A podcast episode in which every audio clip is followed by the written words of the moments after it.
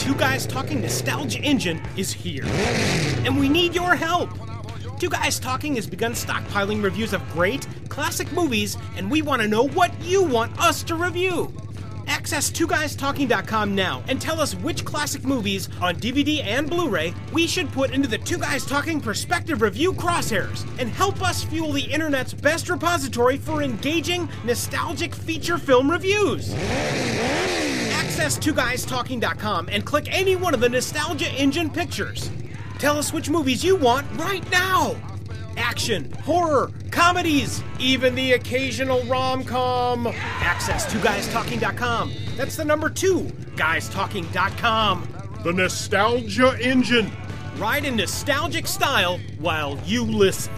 twoguystalking.com.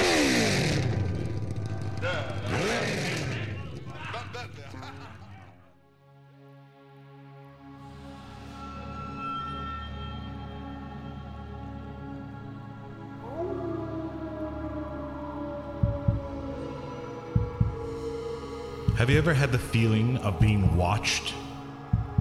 Hidden eyes following you, a cold chill crawling up your spine, the hairs on the back of your neck standing straight up. Do you know what that is? It's fear. It's fear. Fear is the most basic human emotion, tied into our instinct to survive. Fear gives us the means to overcome great odds or cripple us with paralyzing dread. Dread. But fear can also entertain. Turn off all the lights, lock your closet door, and ignore the sounds from beneath your bed.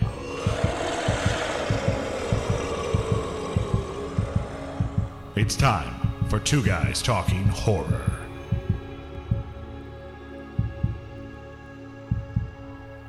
As children of the 80s, our imaginations propelled us into great adventures. Fighting against galactic empires in a galaxy far, far away? Yep. Learning to never say die as we hunt for pirate treasure through booby trapped caves? Of course.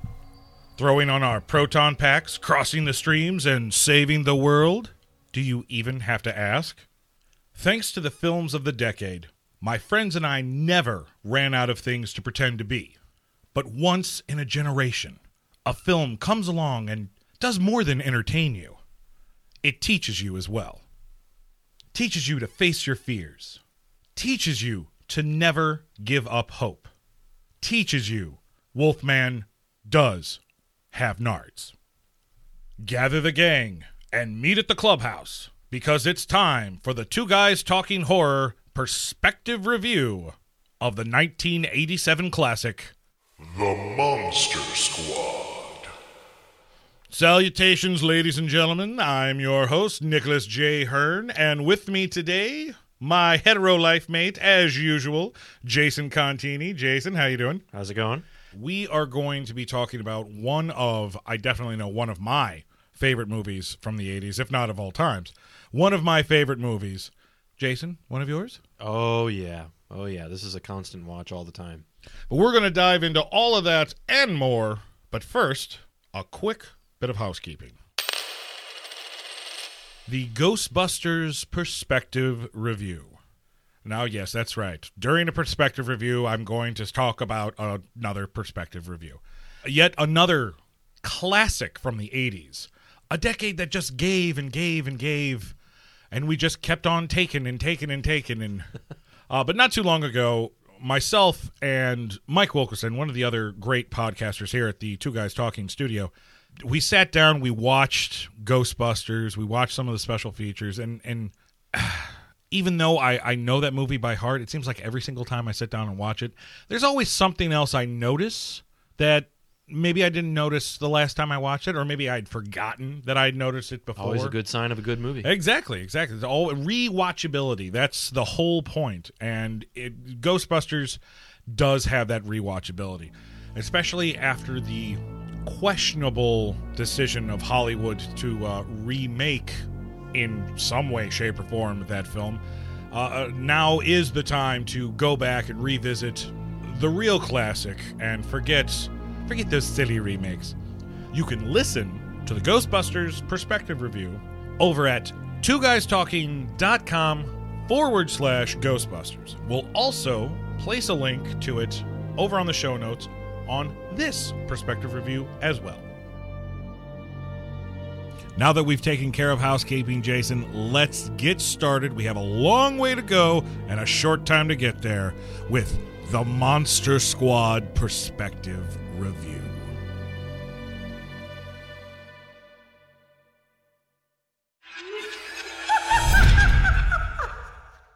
the Hype.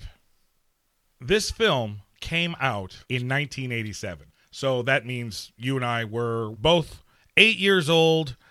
I don't remember a damn thing about this movie back in 1987. Well, you know, and I, I don't think I even saw it in the theater. I think I saw it like two years later on, I don't know, Showtime or HBO, or and and honestly, I'm not even sure if I saw it there or if my dad taped it off of HBO and I saw that, and of course, it still had the HBO beginning to it. Right. Oh yeah, that cl- that that epic beginning. yeah, yeah, with the swooping down swooping through, the and the city. lights are like flying through. Yeah. Oh god, I, Um, re- I miss HBO.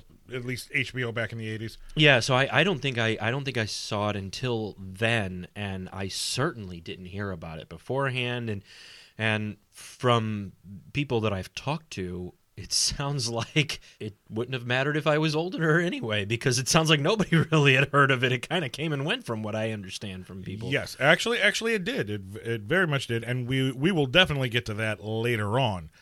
I remember seeing a trailer for this movie, not on television. Oh.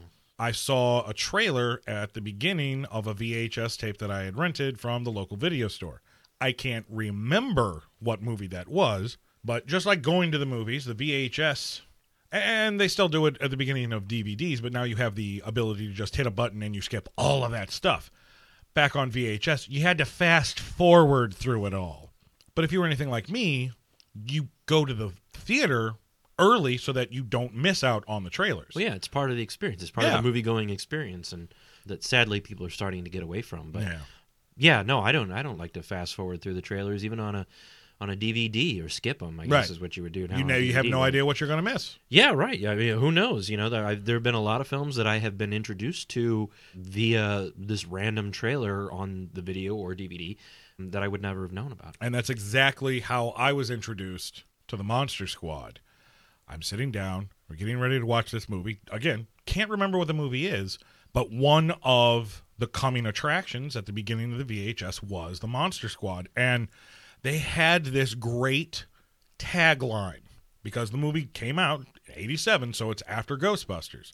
And the tagline, one of the most, in, in my mind, the most popular of the taglines is you know who to call when you have ghosts, but who do you call when you have monsters? That's a great. I want to know who who do I call? Please tell me. Oh, you called the monsters. Well, okay. Well, now I know. Again, I never saw it in the theater, but eventually it did show up at the local video store, and that iconic cover. And we'll mm-hmm. we'll post a picture on the show notes for this perspective review over on our uh, over at our website to show you that iconic with the car cover with the with the hearse, the uh-huh. black hearse with the skull Yep. hood ornament, and the kids are all sitting on the hood of the car, and then in the back, you've got the monsters in silhouette. And if I was, if I remember right, weren't they like a pseudo silhouette formed out of the, the fog or the, Yes. the mist? Yes. That's, but yeah, okay. very creepy, very iconic, and anybody who grew up enjoying the old Universal monster movies, that right there just jumps right off of the shelf and into your hands. And mommy, mommy, we must rent this. Right. And I remember I rented that over and over and over until it finally showed up on cable and we taped it. And then I wore the tape out. And then I'd have to wait for it to show up on cable again and tape it again. Yep, and all yep. that other stuff. But yeah, very little hype except for that one random trailer viewing. And now it's, I mean, this movie is a staple in my in my life in my existence. I I, I don't really go a week without quoting the Monster Squad. Yeah, I, I quoted in my day to day as well.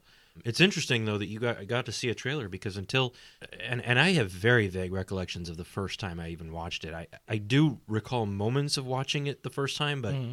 but it's almost like a part of me just kind of has had always seen it and like I came out of the womb It's having already always seen been there. It's already been there. It was in my my memory even before I saw it.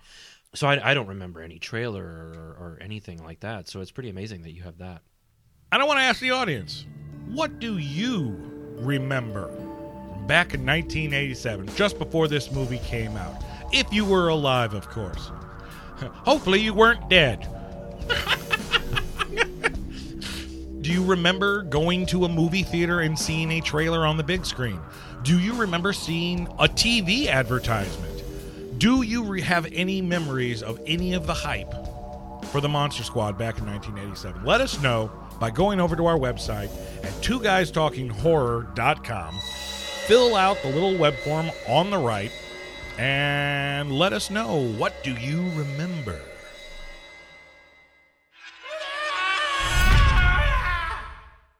The money. Now, Jason, as we both know, being filmmakers ourselves, making a movie, it's a business. And the whole point of the business is you got to spend some money to make some money. Yep. Keep perpetuating the business. Now, how much do you think the budget for this film was? No clue. Come on, give it a guess. Okay, let's say It's more than $5, I'll tell you that. Okay. let's see. Uh, I don't know. Let's say uh, 87. Uh, let's guess somewhere around 20 million. You know what? Had they had $20 million, this movie would have been completely different. You, you a little high, a little high on that. It was actually only $12 million Okay. for the budget of this movie. But technically speaking, had they had 20 million, they probably could have pulled off the original opening to the film that writer Shane Black and Fred Dekker actually came up with. But of course, you know, they didn't have the money to do that. And we'll get to that once we get into the meat of the actual movie. Now, let's go tra- travel back 1987. What do you think the opening weekend total was for this movie? I'd be pretty shocked if it even if it even broke two or three million for an opening weekend. I, Wow. I, I would be shocked. My research has discovered that out of 1,280 theaters in which it played, it made just under $2 million. Wow. Opening weekend, $1,920,678. Wow. Okay. All right. The promotion for the film actually was was almost non-existent because Right. they did not know who to market the film for. Do you market towards adults? Well, adults aren't going to want to go see a, a movie that's got kids running around in it. Do you market for kids? Well, it's got some adult themes in it. The parents may not let the kids go see the movie. Do you market it for the the people that grew up with the Universal monster films? Well, they don't want to see modern horror films. They want to see the Universal stuff. Do you market it towards the kids? Well, they want to see the modern stuff. They want it Freddy, Jason, Michael. They don't want Dracula and Right, Frankenstein. it, you, were caught in crusty rock, monsters. Yeah, exactly. Rock and a hard place. And and in my research, I could only find two different money numbers: the domestic grosses of the film back in 1987, and then the actual home DVD sales when the movie was released on DVD for the first time in 2007.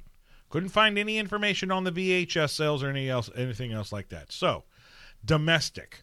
What do you think this movie made back in 1987 when it went through its whirlwind tour in the theaters? Well, what are we saying? We said uh, it's just under two million for the opening weekend. Mm-hmm. I am going to guess out of an entire run, maybe around five million. That would be nice for five million. Little, little over. Sadly, because this movie did not have the marketing campaign that it needed, it did not make all that much during its uh, initial theatrical release. According to my research, only three million seven hundred sixty-nine thousand nine hundred and ninety dollars. Wow. less than four million. Ah, I can I can understand how this film kind of just came and went.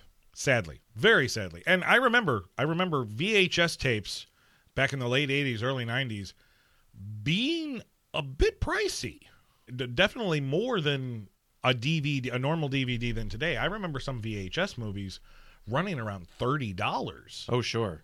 Oh, uh, I, That's why we did not own very many brand new VHS tapes. It was mostly used things from the video store. well, I remember there were some video stores near us that were selling things like, uh, well, Ghostbusters and Batman. I think Yeah. both came out at ninety dollars. I think even as late as Tombstone was ninety bucks when it came out. Yeah, see, VHS. this is just it's just way too expensive. So I, I I never owned a copy, a VHS copy of the Monster Squad, but in 2007 when it was released and uh, completely unbeknownst to me, I'm walking through Walmart one day and then there it is, the 20th anniversary.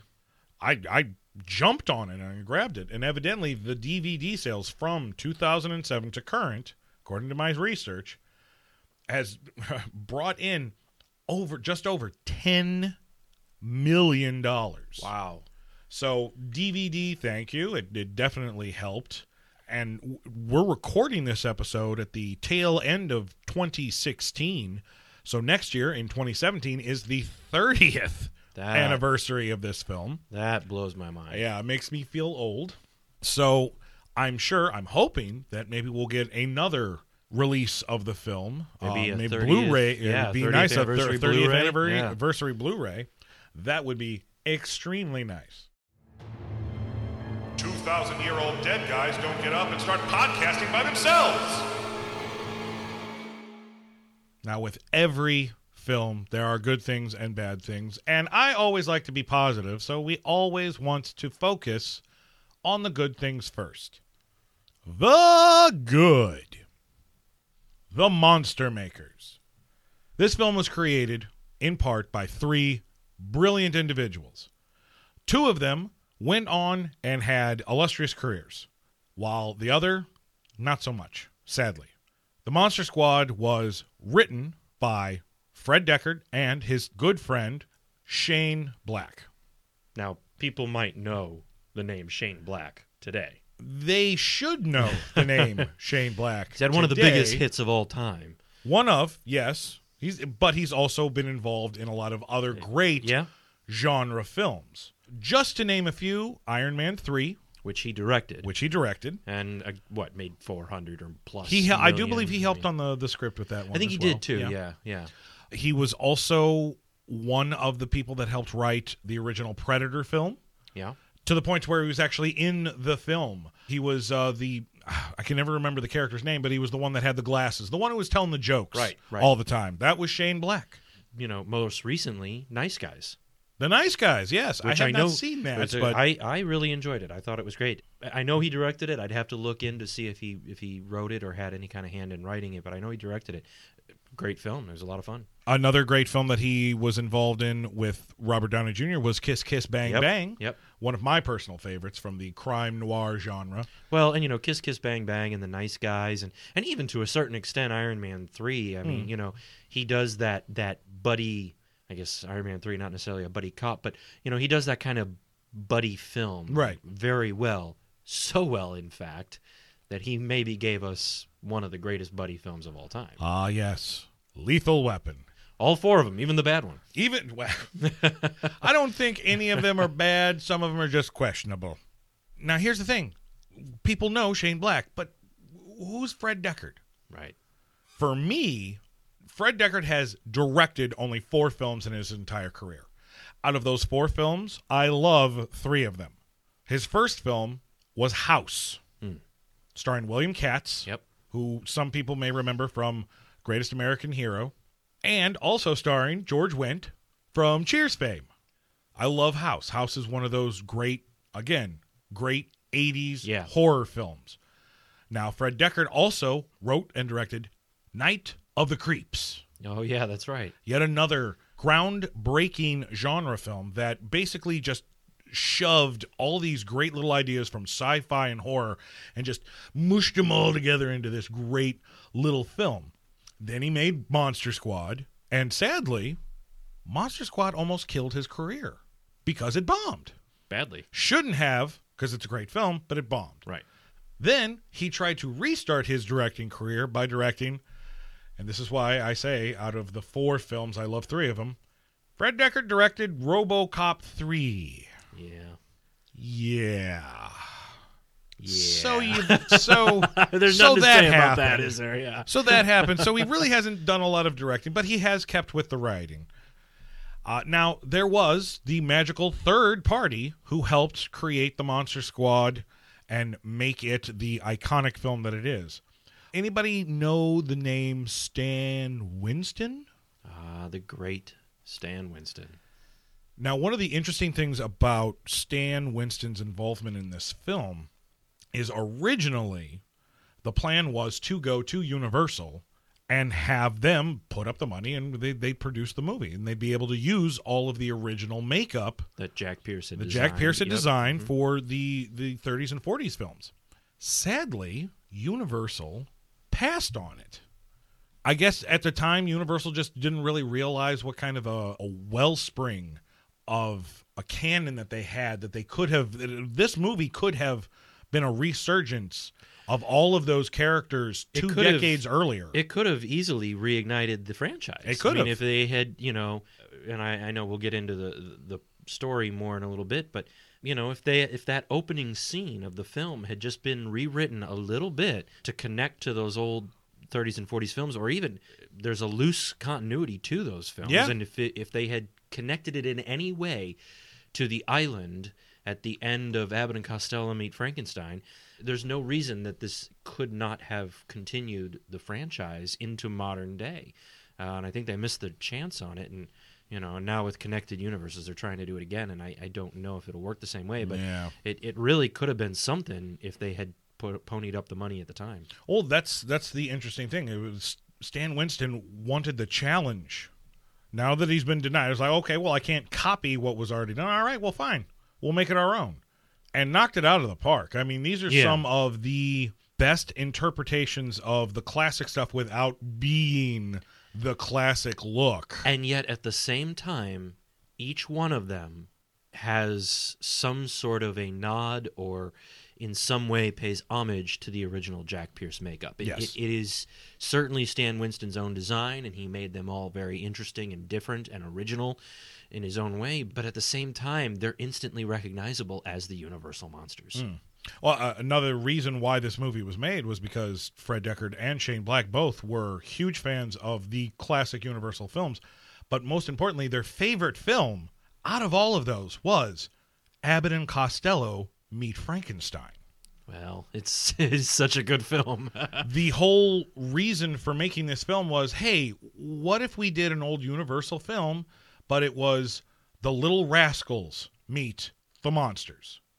And that's Great what idea. that's that's what the Monster Squad was. That's what the Monster Squad could have been, and had Universal Studios actually been involved, this could have been the start of a franchise. Easily.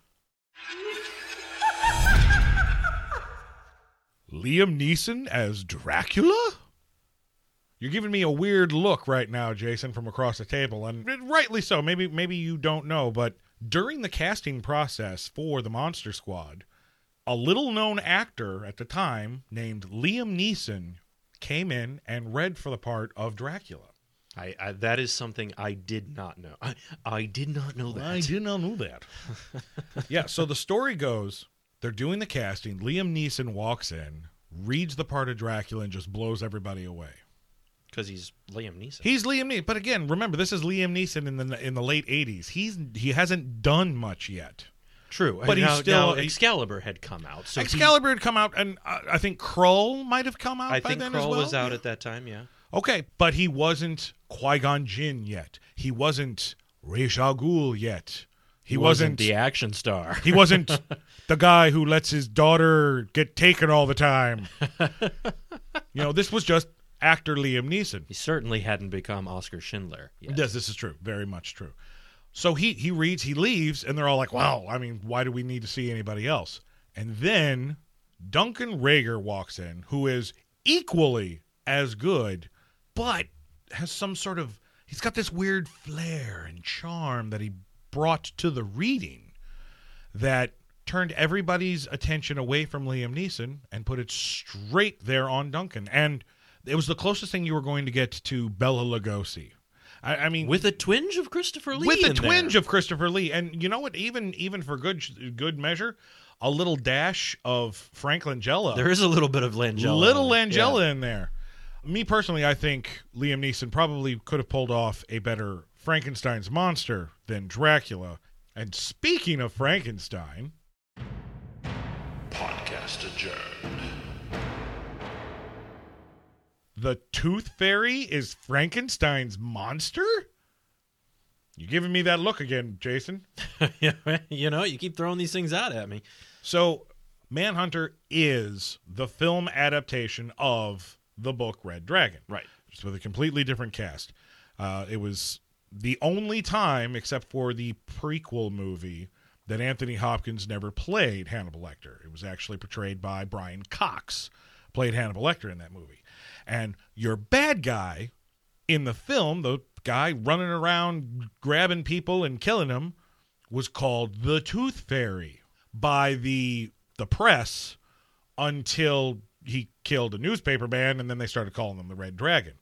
In Manhunter, Tom Noonan played the part of the psychotic killer. He played the Tooth Fairy, and Tom Noonan is the man behind the makeup as Frankenstein's monster in the Monster Squad. Talk about an epic score. Yeah.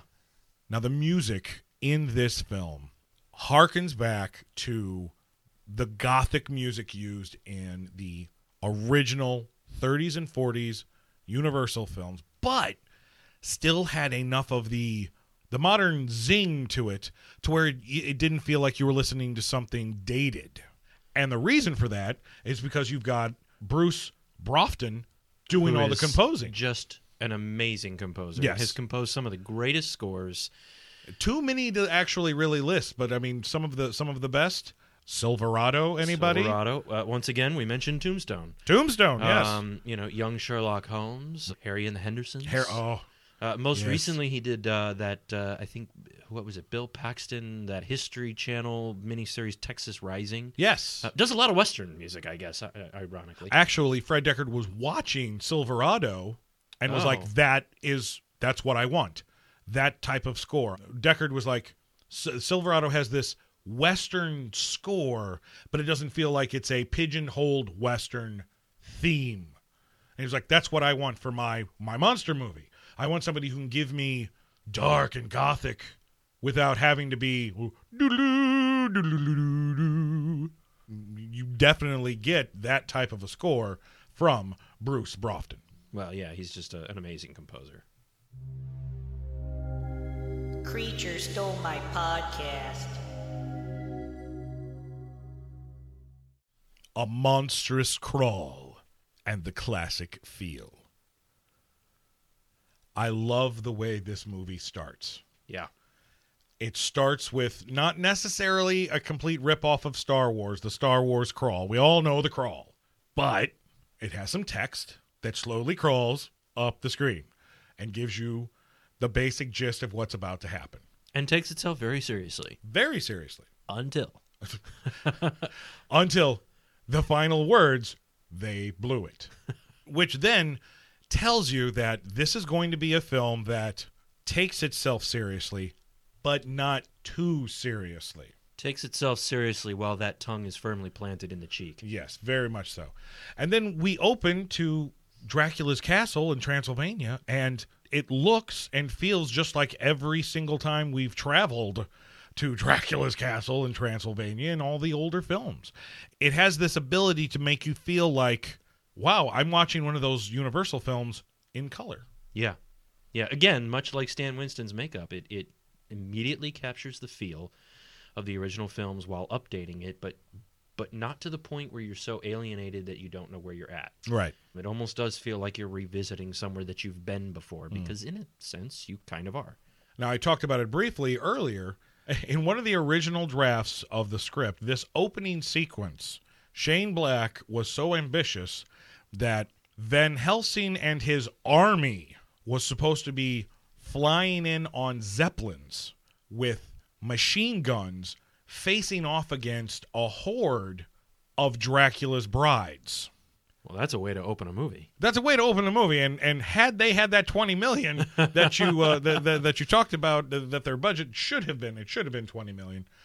They probably could have gotten away with that. Unfortunately, we get a, a handful. like twelve. we get like twelve villagers and a couple and of pitchforks. one bride sucking on a possum. We- and they were walking up like a a lonely road. Yes, a very looked like lonely it was road. digitally composited in with a background or with a matte painting. Sean and Patrick, a dynamic duo.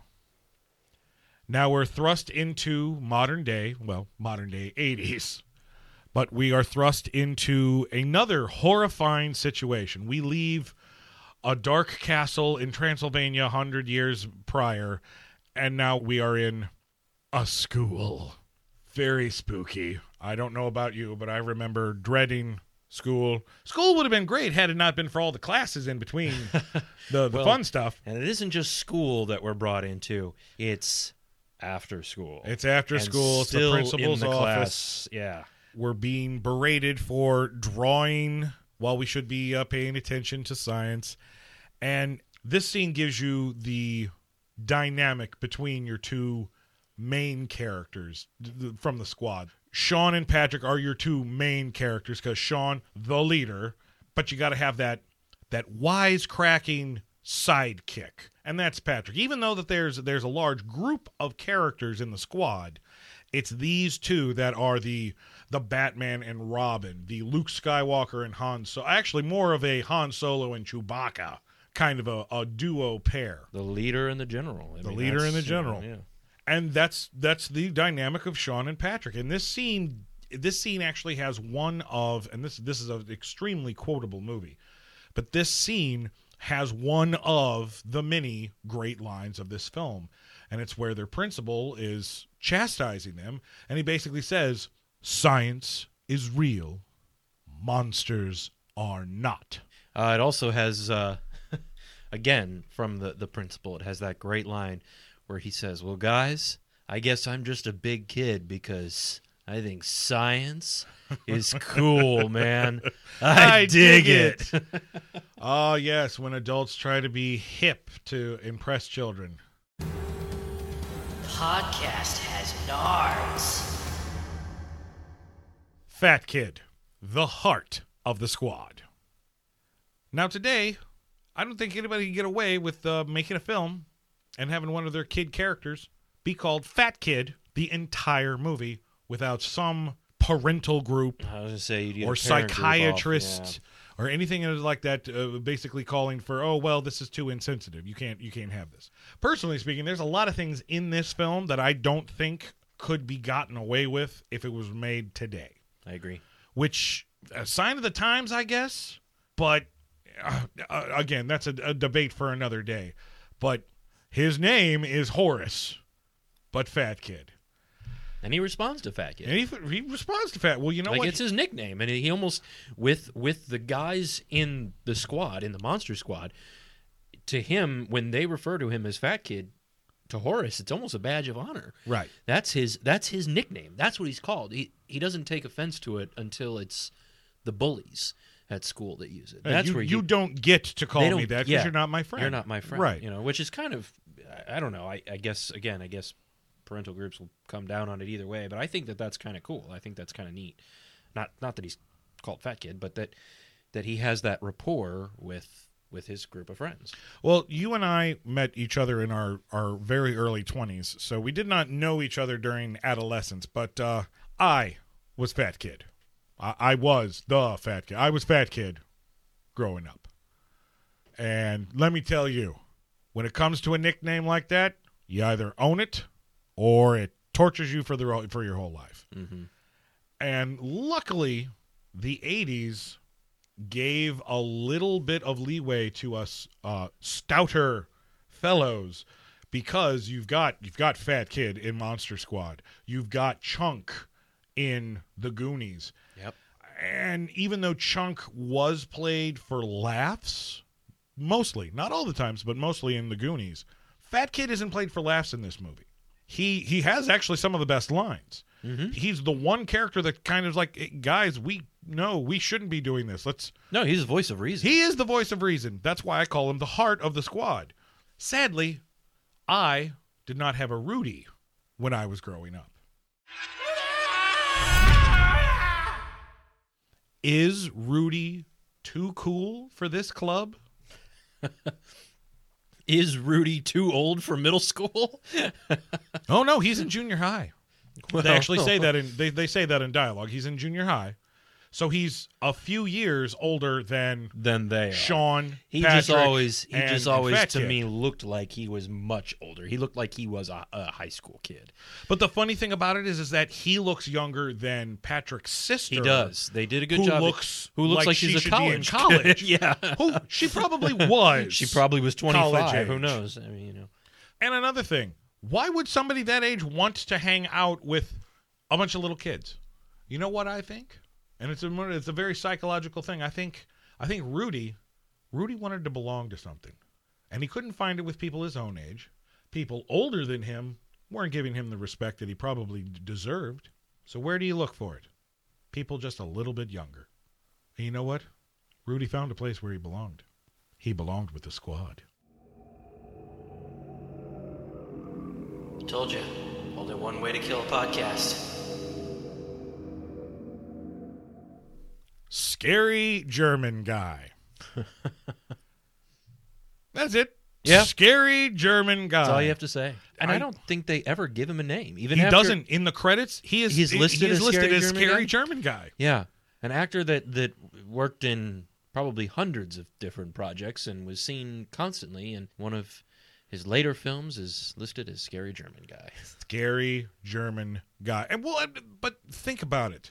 And this is probably the brilliance where Fred Dekker and Shane Black, in their writing process, shows how connected or disconnected, I should say, from their age group.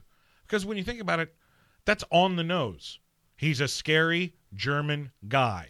That's what kids do. Yep. You're not going to call fat kid blubber butt.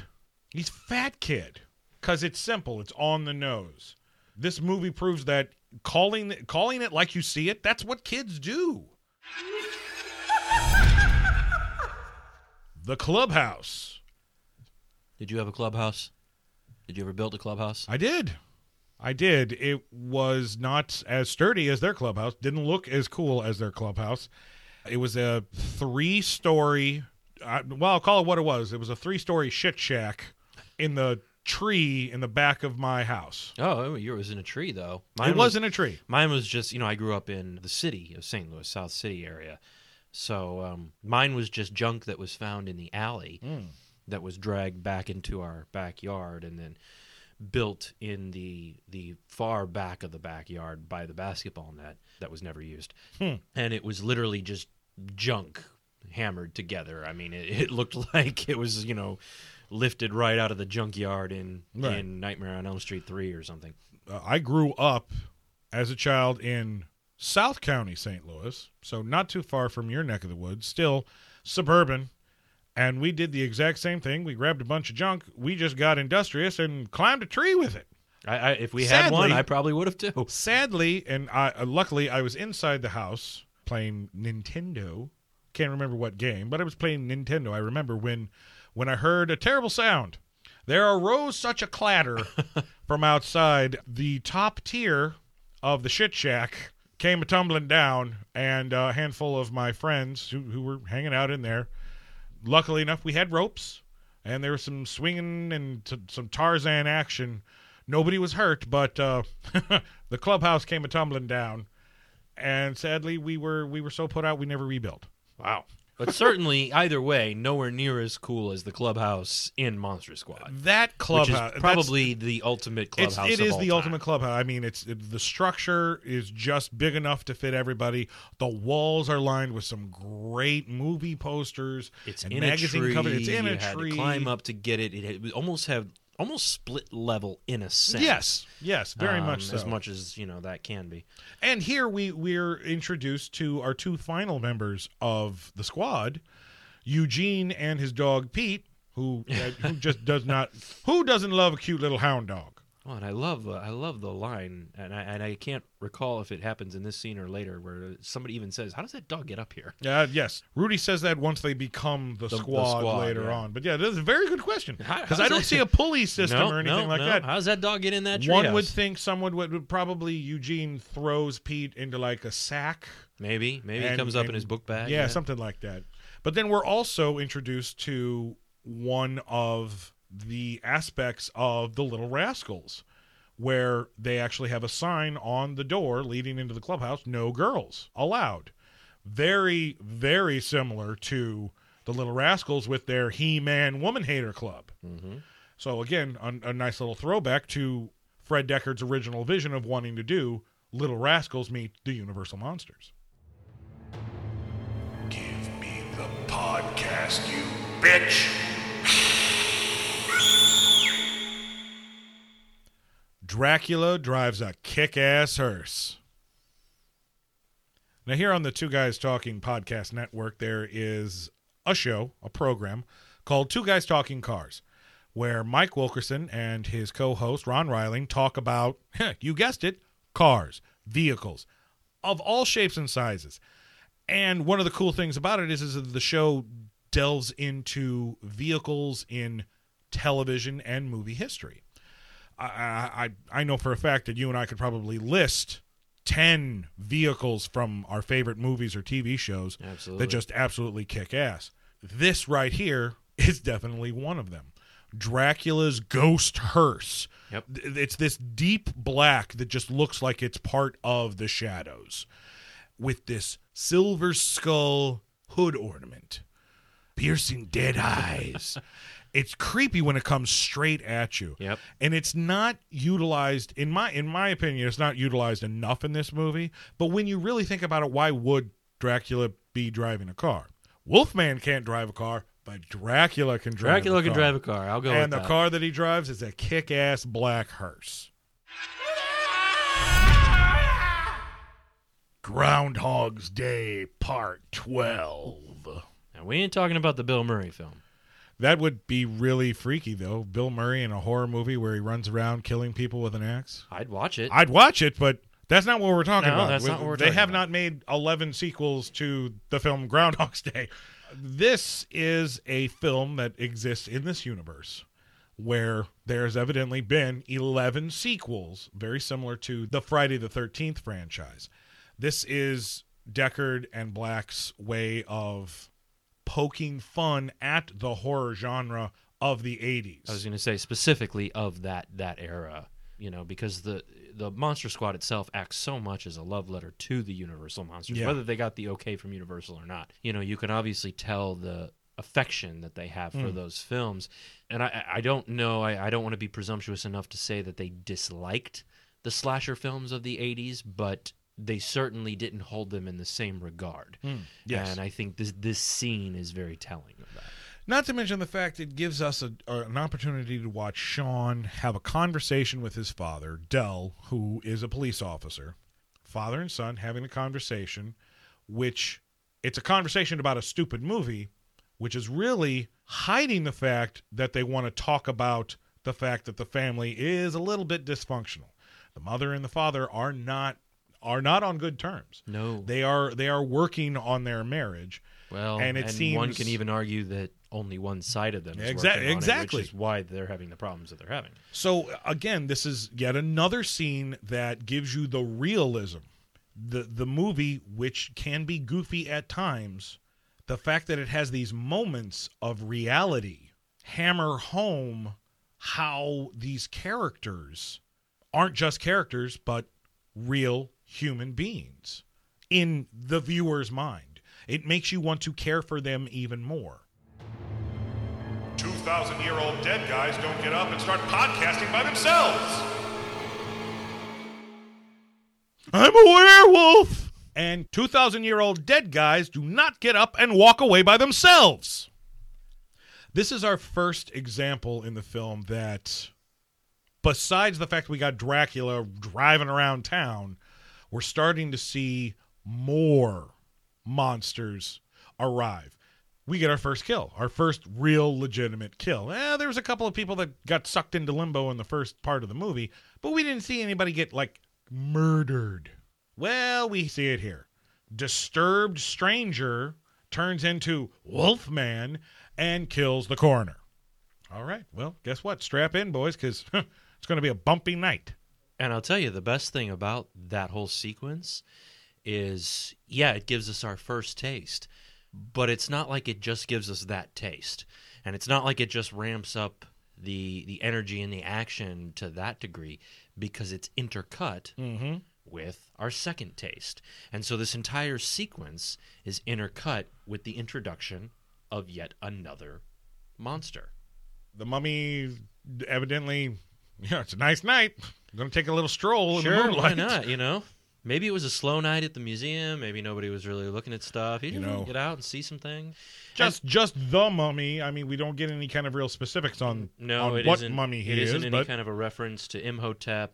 Imhotep. Or, Kharis, as uh, Oh, as yes. ended up coming later in the Universal series. You know, it's none of, none of them. It's it's just a mummified person. But uh, you know, the other interesting thing about it is is that this this happens about twenty minutes into the movie. Mm-hmm. It, it- so you know, the movie wastes no time other than other than Dracula, who is introduced right off the bat, and that's obvious because he's the movie's antagonist right. vampire or otherwise. He's he's the antagonist. You got to introduce him right away. But yeah, so really the the mummy, even even almost before the werewolf, who uh, you know you see him in his human form before you see the mummy, screaming that he's a werewolf.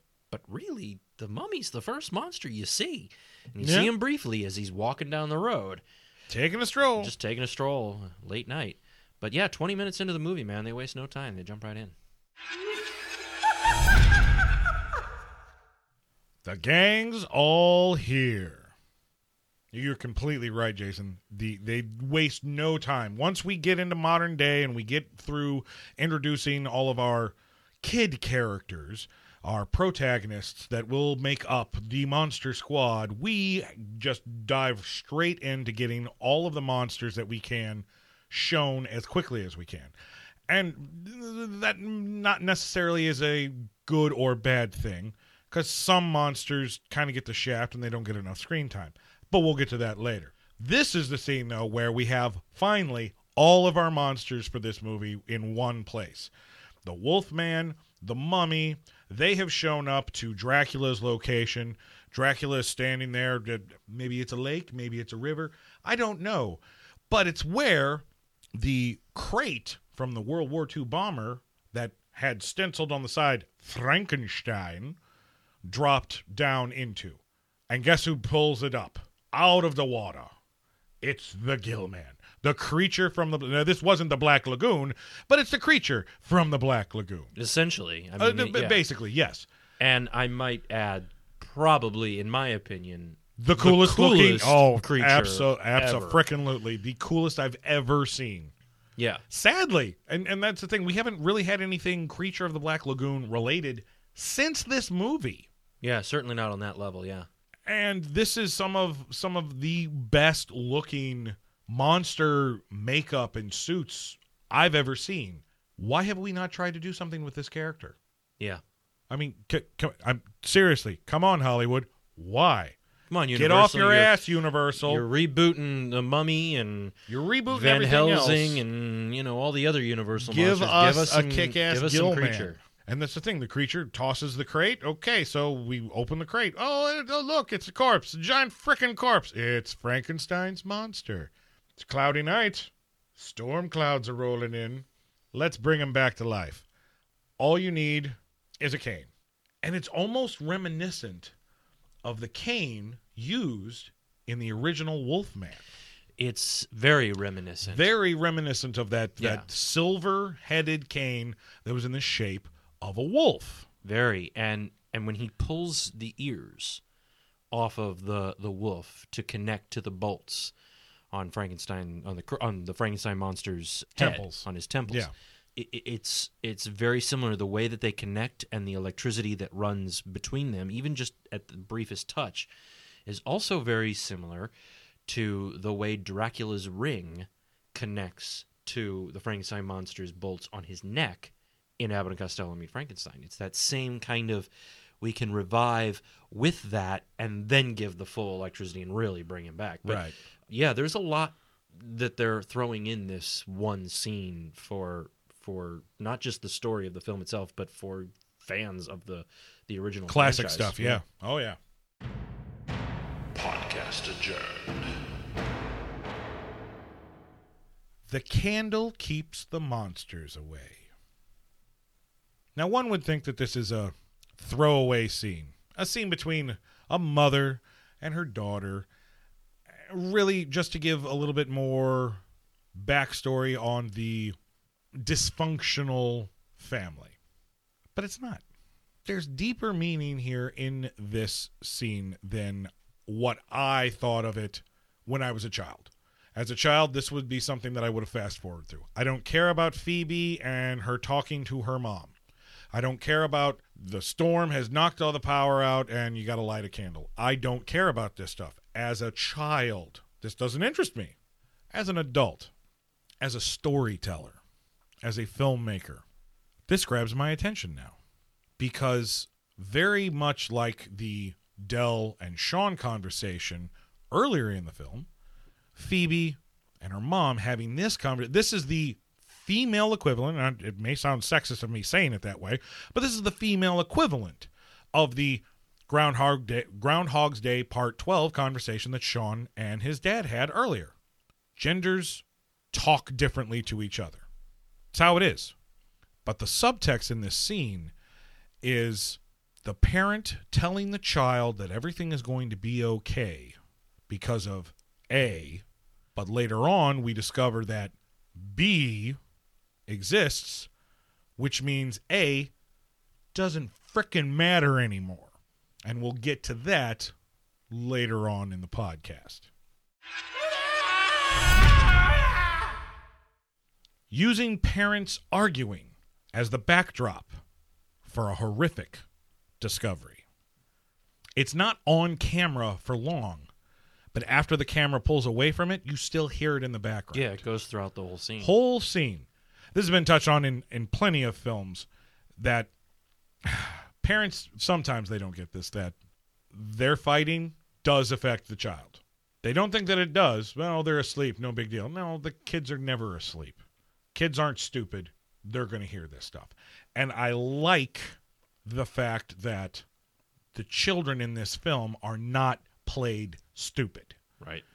The fact that Sean is listening to his parents argue, and the fact that this is in the background as he's trying to figure out why this message that his mother has written on the dry erase board uh, about the diary and the possibility of, of money from this strange, mysterious Mr. Alucard.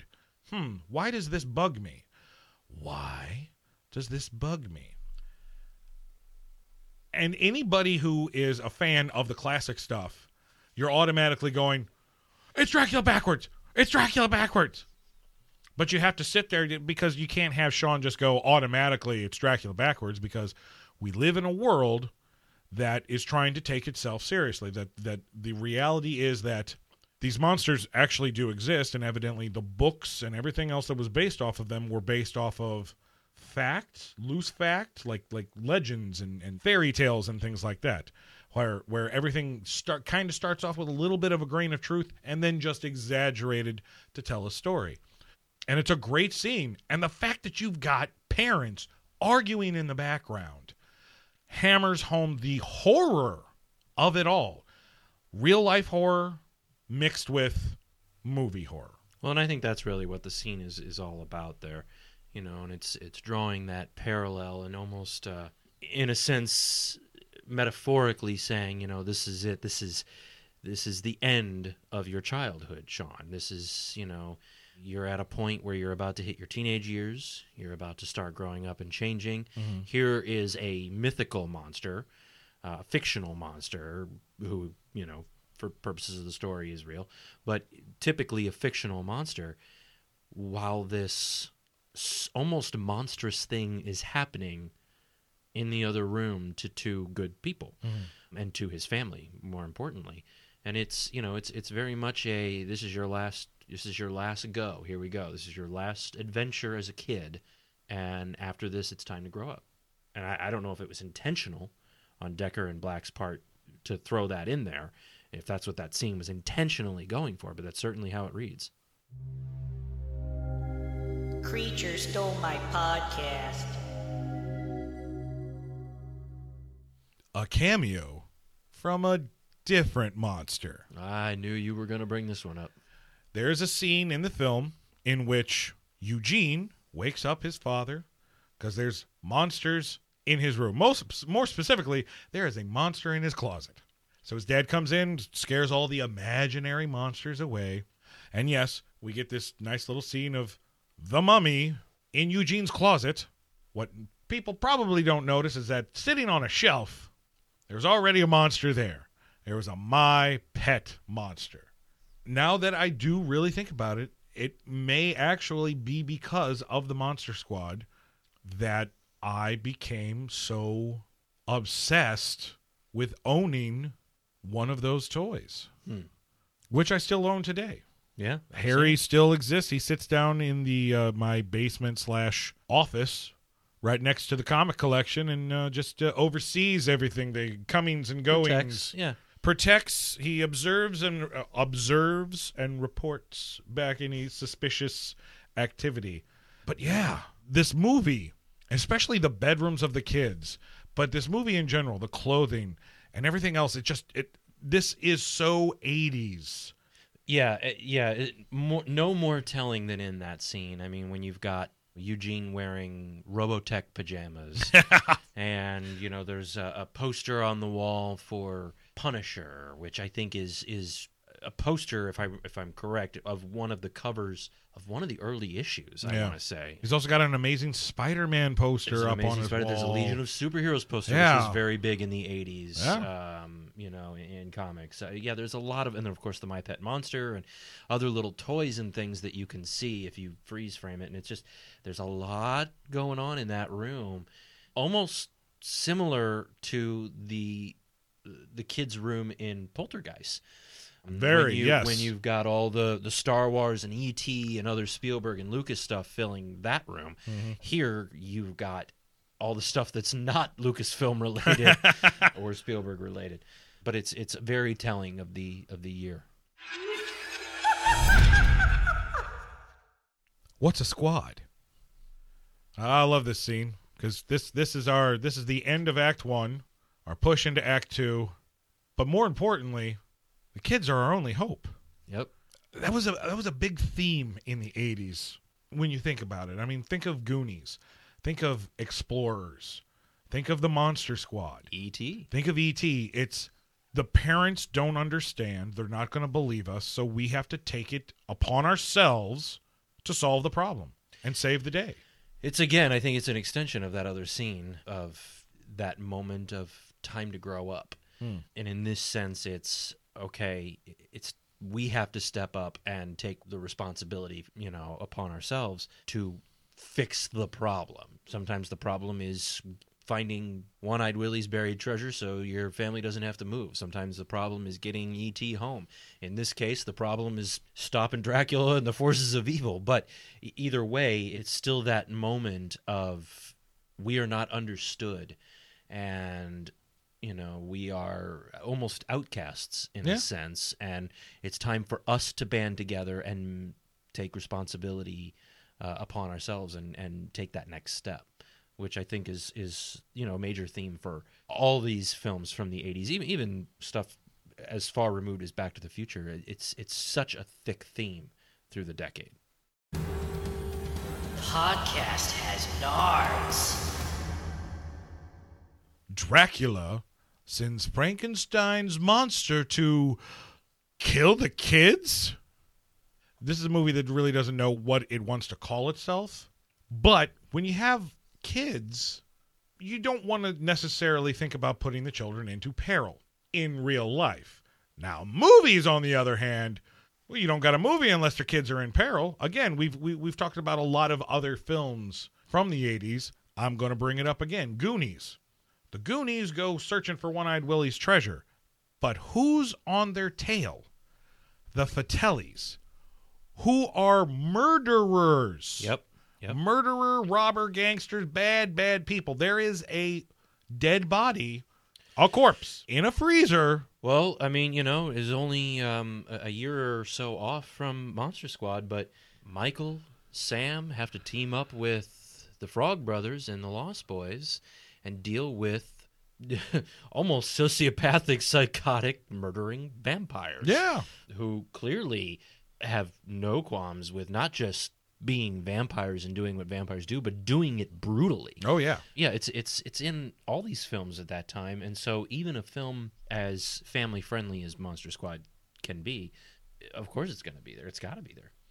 How better how better of a way of making sure that there are no questions whether or not you're going you're supposed to like or dislike Dracula when he sends his quote unquote enforcer off to kill the little kids. And not only that, but when Frank does go off to find the kids, we get yet another nod to the original 1931 Frankenstein film where Phoebe is there by the water playing with flowers and then Frankenstein walks up. And we all know from the film that usually doesn't work out very well for little girls. Well, what I find so interesting about putting that scene in there, and and I don't know the timeline. So if, if anyone out there knows the timeline of this and you know wishes to share, please do. That scene when that when that film originally came out in 1931 was so shocking to audiences that it was immediately pulled. It was pulled from the film and it was cut out of all prints that were sent out to Wow. theaters nationwide.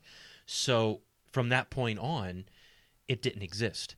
And there was a long time where people knew they, they saw pictures, they saw stills, but for a long time there, And in the film, the narrative, Missing. the narrative is still there. It's still you there. Know You that know what Frankenstein happened. did do something Yeah. to a girl. You don't see. you don't it, see though. it. right? They, that scene was cut, so so it's still the story's still told correctly, but you just didn't see it. It was too horrific, too visually graphic for 1931, and it didn't exist for a very long time. right. And I don't remember when this was, but I remember when I was younger.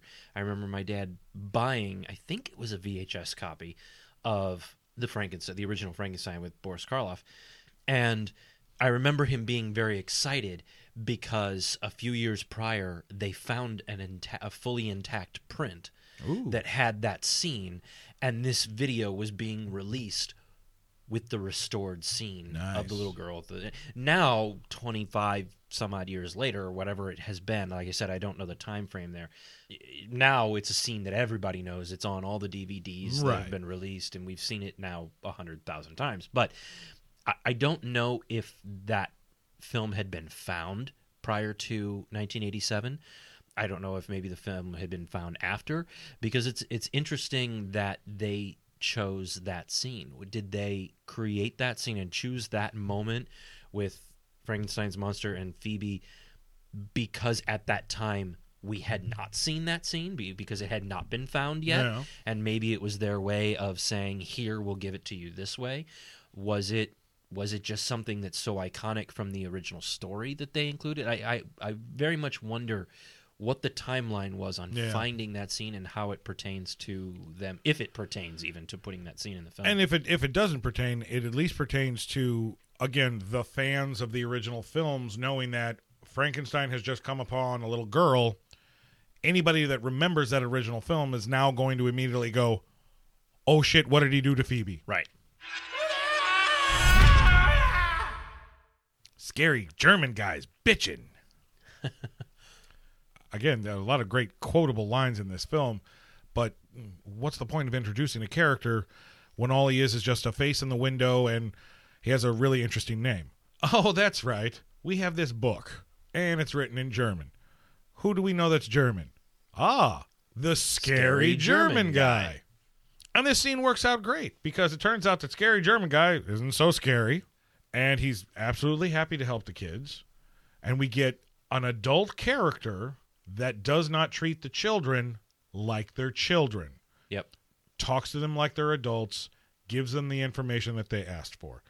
Doesn't necessarily believe everything that he's reading in this book, but is willing to give them the benefit of the doubt, to at least humor them and not belittle their their uh, their thinking. And this is where we learn about the amulet that hold the balance of good and evil, and we learn about limbo, and more importantly, yet another uh, very adult theme.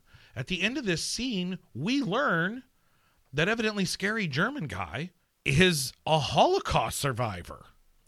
In some manner, we, we don't know how. We don't know how. We don't know what is you know uh, what happened to him. We don't get his backstory, other than that one moment when I- I think it's Fat Kid, isn't Yes. it, who says, you know, boy, you sure do know a lot about monsters.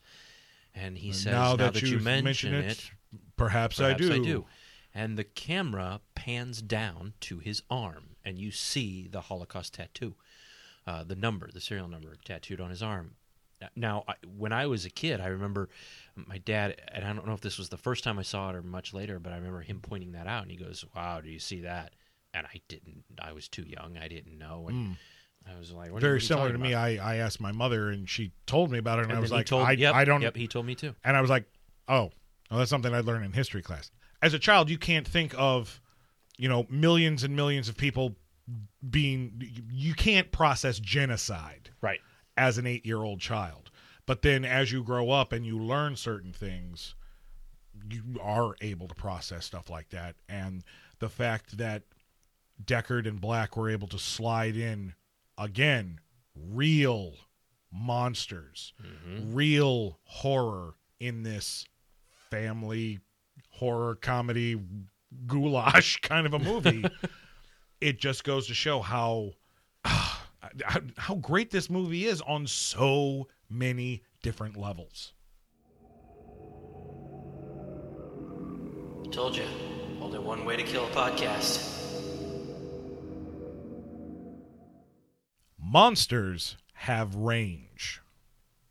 Uh, now that uh, Phoebe has joined the club because she has brought Frankenstein into the squad, the the kids are having a nice little uh, powwow with Frank and trying to decide uh, their next move. Rudy hands Frankenstein's monster a mask of Frankenstein's monster, a Halloween mask. And Frankenstein actually gets upset at the visage that he sees before him and becomes emotional, almost childlike emotional about not wanting to be perceived as scary. And it it's one of those early scenes where it starts tugging on your heartstrings a little bit where it comes to to, to Frank. I, I think it, you know, very much ties in with the idea of, you know, what we were talking about before about these being outcasts, these characters being outcasts and hmm. and not being accepted for what they really want to be accepted for, you know, being being looked upon as children and by the adults treated as children. Right. And when he looks at that, it's almost him looking at that and not wanting to be a monster and realizing that's what people take him for. And it and it kind of draws a little bit of a parallel, I think. And I think that's kind of the point Right. of the scene. It, it whether or not it needed to be there because it had already been hammered home five times over in the film prior to that, I don't know. That that could be debatable, but I I do like the scene and I you know, and I love the way that that Tom Noonan delivers the line when he looks at the mask and he and he says it's scary and he you know he he points to his face I think and he even says Yeah. I'm basically saying I'm scary. Um, to this day, whenever I say the word scary, I say it like him. Scary, scary. And you and I have talked in the past about how humanizing a monster well, that basically takes the monster away. When you're talking about slashers and larger than life creatures, your Jason, your Michael, your Freddy, characters like that, humanizing them seems to depower them and they're not scary in the way that they're meant to be. This is the complete opposite. This is an example of humanizing the monster and the character benefiting from that.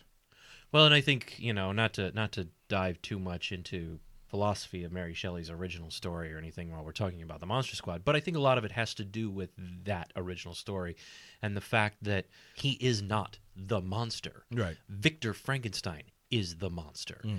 Humanizing that character is going the wrong way. I think humanizing the monster, the creature, as he's referred to in in most films in the book, I think that's almost necessary to see how monstrous it is that he was created to be that way. So he's one of the few monsters that I don't have a problem with them humanizing, especially in a scene like this, surrounded by kids who all feel the same pain on some other level. I this is one that I, I very much am okay with. Yeah, agreed. Montage. It's an 80s movie. Gotta have a montage. You got to have a montage. And this is a montage of, well, it's supposed to be the montage, oh, we're preparing for battle, but really, it's a montage of Rudy just stealing shit and making stuff while the other kids just run around doing kid stuff. Doing crafts and hobbies. Yeah. I mean, Again, it writing shows a that letter with a crayon and yes, mo- army people, monsters are here. Come quickly.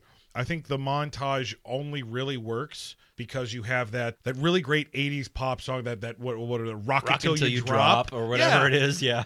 Dance until your heart stops. Yeah, I mean, just you got this great '80s music going to it, and you really don't care what's happening during this montage. You just know that you want to get up and dance with the rest of the kids. yeah. Give me the podcast, you bitch.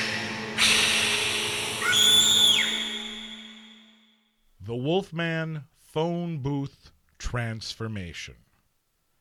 Now, I, I, I don't mean that the Wolfman turns into a phone booth.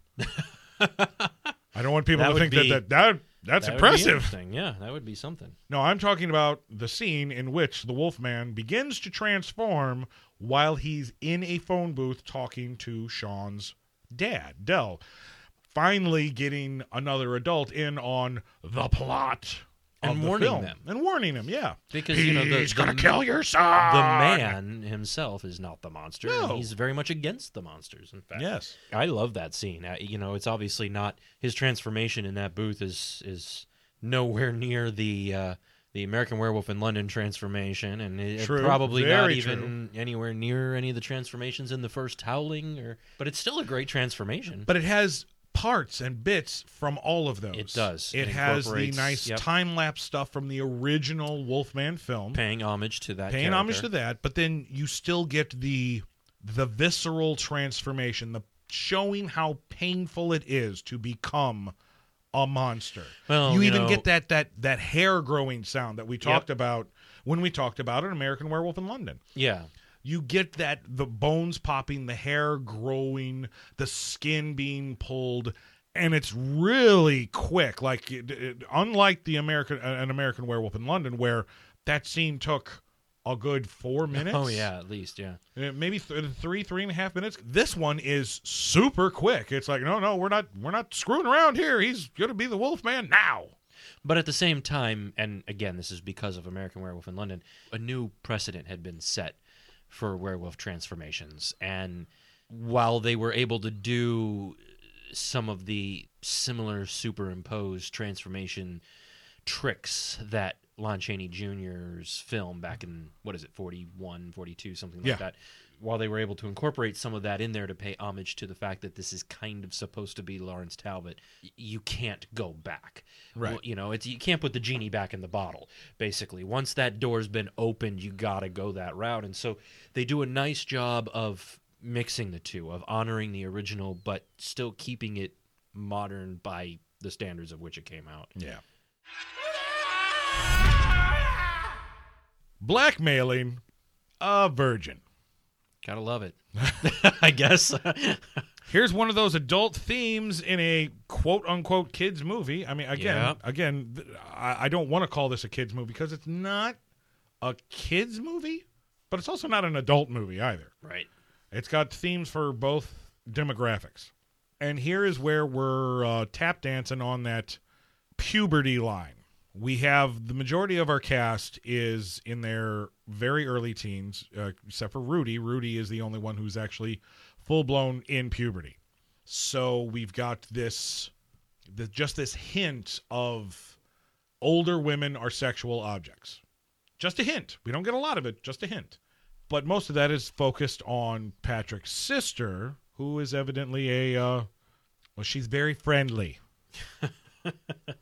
That being said, this is a this this is a very adult theme because you're essentially blackmailing a person, which is illegal.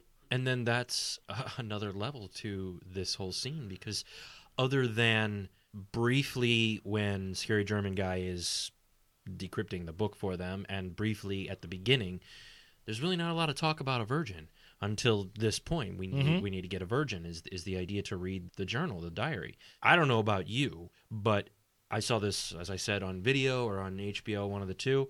So I was probably nine or ten, something like that. Something like that, yeah. When when I saw the film for the first time, at nine or ten, I didn't know what the hell they were talking Yep. about. I had to look at my parents and say, "What's a virgin?" I don't know what that means, and I don't remember how they explained it to me. I'm not sure I, how it got I, I don't remember that I know they did conversation with my it. mother either, but uh, I'm sure that it came up eventually. Well, actually, it- I think I think I found out through other friends who'd Oh, watched the movie. It's like it's like we're watching it and like somebody go, "You know what a virgin is, right?" And I'm like, "Yeah." Just because I know, what do you think it is? yeah, Well, somebody who hasn't had sex yet. I'm like, what? but that's a, again, that's a pretty crazy topic to be throwing in there amidst this blackmailing scene and then we're throwing in all this talk about a virgin and this is supposed to be again a movie at, at the very least about kids if not Yeah. for kids Yeah, yeah. 2,000 year old dead guys don't get up and start podcasting by themselves. a disastrous first mission. We've got half of our gang heading out to 666 Shadowbrook Road. And if that's not more on the head, I don't know what. I mean, what are the 1313 Mockingbird Lane for the Munsters? We are hammering home the fact that this is a love letter to classic horror movies, not necessarily the movies of the decade, but the classic horror movies. Absolutely love it. I love it. I I I, I laugh at this because it's so simple. There's so many simple things about this film. But here we are at Shadowbrook Road at the mansion, and Frankenstein's down. Wolfman, Dracula, and his brides are surrounding our heroes. And what do we got to do? there's only one thing to do kick him in the nards Wolfman doesn't have nards. wolfman's got nards probably the most quoted line from the movie Yes. After that film, testicles were synonymous with nards. Nards for like the next f- at least five years of Oh, my yeah. life. If I was talking about dangly things between my legs, I'm talking, about, talking about nards yep But yes, we get that great classic line. But then we also get something that, again, as I was saying before, the simplicity of this movie sometimes. Dracula is about to kill Sean, who has grabbed the amulet. And the, the- the- oh, the amulet in his hand, and, and Dracula's going to kill Sean. How do we get away from Dracula? Fat Kid's got some pizza. And guess what? Fat Kid likes garlic on his pizza. which again probably something that would not get be gotten away with today you know the fat kid always has food Always on has him food on I him. mean but again from a kid's point of view you know and, and there's sense. it makes complete sense and a lot of this movie is from the eyes of a kid Right. because from a kid's point of view sure the fat kid in school yeah well he's fat so he always eats right i mean that's a kid's mentality Yeah. Got to keep that blood sugar up. so yeah so you know it makes sense on that level but there's no way they'd get away with that today Mummy unwrapped. Scary German guy rides to the rescue. So we have all of our main protagonist characters, minus Sean's dad, in one place. And they're all decided, okay, well, where are we going to conduct this wacky German ritual? Let's go to town. Let's do it at church. Monsters hate religious stuff, evidently. We're on the move. But out of nowhere, literally out of nowhere, the mummy strikes. While they're moving While they're moving, I mean, Like- Mummy evidently has got some agility. He's like a giant jungle cat. that you don't expect because he moves so slow, dragging that leg. No one expects the Spanish Inquisition, and no one expects the mummy. because the mummy, who had been hobbling for the majority of the film anytime you saw him, does this kung fu fly. Ninja mummy. It's a, it's a, yeah. All of a sudden, we're in a ninja movie, and the mummy jumps onto the back of scary German guy's jeep. But he's not ninja enough to climb into the. No, no, no, no. He's just ninja- He's just ninja enough to Just grab ninja on. enough to grab onto it, but not ninja enough to actually get all the way in. Poor mummy. This guy gets unspooled like like a ball of yarn, and all that we have left is a skeleton. The Not top- even a skull, just the skeleton, top of a a skull. skull. Top of a skull. It- It's very much like suddenly at this point in time, at this moment, the movie suddenly goes into Tom and Jerry, itchy and scratchy, Bugs Bunny land for a brief moment. This Um, is where we there's actually even a were. sound effect Yeah, that that sounds like a cartoon sound effect. yeah. We we delve into a kids movie in this particular scene. Creature stole my podcast. the candle blows out. Now, I told you earlier that the scene between Phoebe and her mom and the candle story about how the candle keeps the monsters away, at one point in time, could be considered a throwaway scene. It wasn't until watching the movie again for this perspective that I, I, I noticed this for the very first time. It's it's on camera for five seconds. But for some strange reason, until now, I never noticed it. But just before Dracula arrives outside of Sean and Phoebe's house, you see their mother in the closet looking like she's actually packing clothes to leave. And there, on the nightstand, is the candle that she had lit for Phoebe the night before. And it's lit. Evidently still lit. Maybe it's a scented candle. Who knows? maybe, maybe. and then all of a sudden it just Mm-hmm. blows out and she notices that it gets blown out and then dracula in his ghost hearse comes barreling through knocks over all of the, their white picket fence and probably the absolute pimpest line Oh, it's my favorite line in the film. Absolutely. Yes. I, I don't think I respected it enough as a as a child because I w- would always quote Wolfman's Got Nards, but yeah, that line is just dracula enraged because he can't have his amulet decides well you know what? I got all this dynamite the surplus in dynamite. I don't know why but you know dynamite's effective. Takes a whole thing of dynamite tosses it into the treehouse and walking away from it just before it explodes the pimpest line ever meeting adjourned boom you don't get any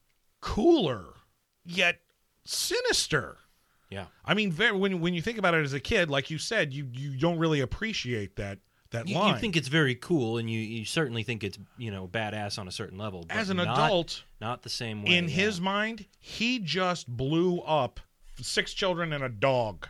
yeah, Flat out murdered them he in didn't- his mind. because he didn't know that they're not there. No, I think to this day, even I think you and I still use that quote when we're having a production meeting for any of the film work or, or stuff that we produce. I when we think- know we're done and we're absolutely done, and we're one ready of to us geek out about comics or whatever, yeah, one of us usually says meeting adjourned.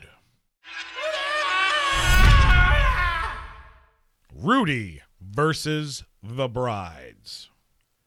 We're hip deep into Act Three. This is the end of the movie. This is this is where all the cards are laid out. This do or die, last chance saloon. And who steps up? Rudy.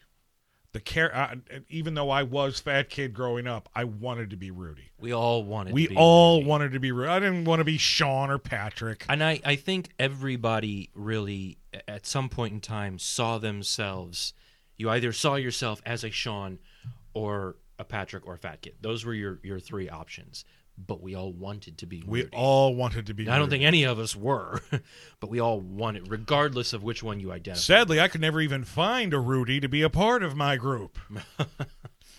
but this scene has the second most pimp line.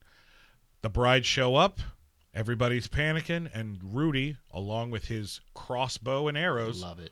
walks past everybody else and Rudy, where are you Like going? with a on a on a mission. Like he's just he's lights done. lights He a is- cigarette. He's just he's in the zone. Mm-hmm. And they're like, Rudy, where are you going?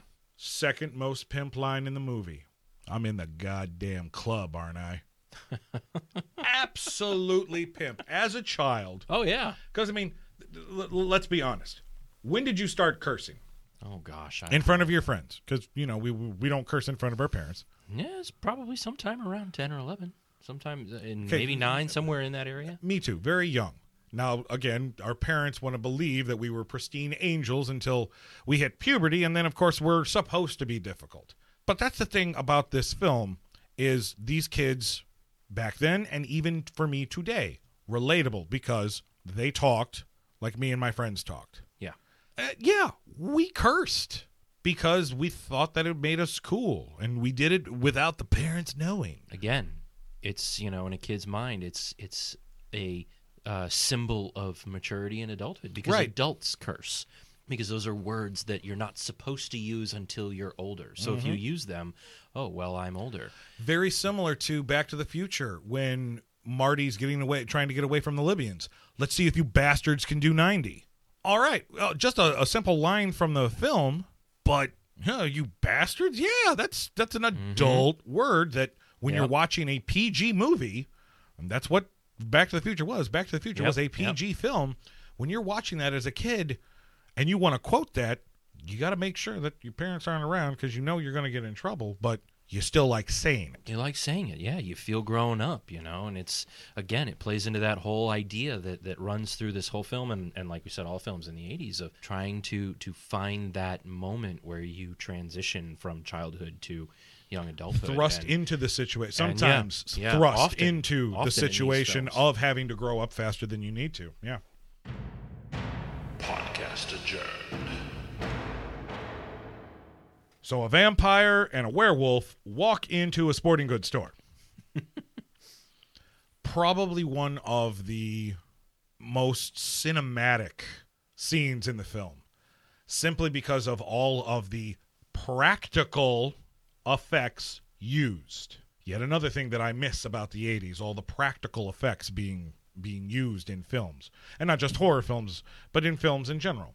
This scene gives us our only look and correct me if I'm wrong, but I don't believe I've ever seen the midway transformation between human Dracula and vampire bat Dracula in any other Dracula film. I might have happened it's it's happened in other vampire films, but not Perhaps. Dracula specifically. Yeah, no, I don't. Uh, not not any that I know of, at least. Talking about his mid transformation form that you see in this scene, that's the other thing I find interesting about Duncan Regehr's Dracula and and how it is portrayed, not just by him, but by the effects team and by the hmm. director, by by Dekker and Black, in this film. It it his transformation is never the same way throughout the film. Every time he transforms in this film, it's slightly different. In one case, it's the shadow that turns into the bat, like the old Right. House of Frankenstein or House of Dracula, whichever one it was where he, where Dracula transforms that way.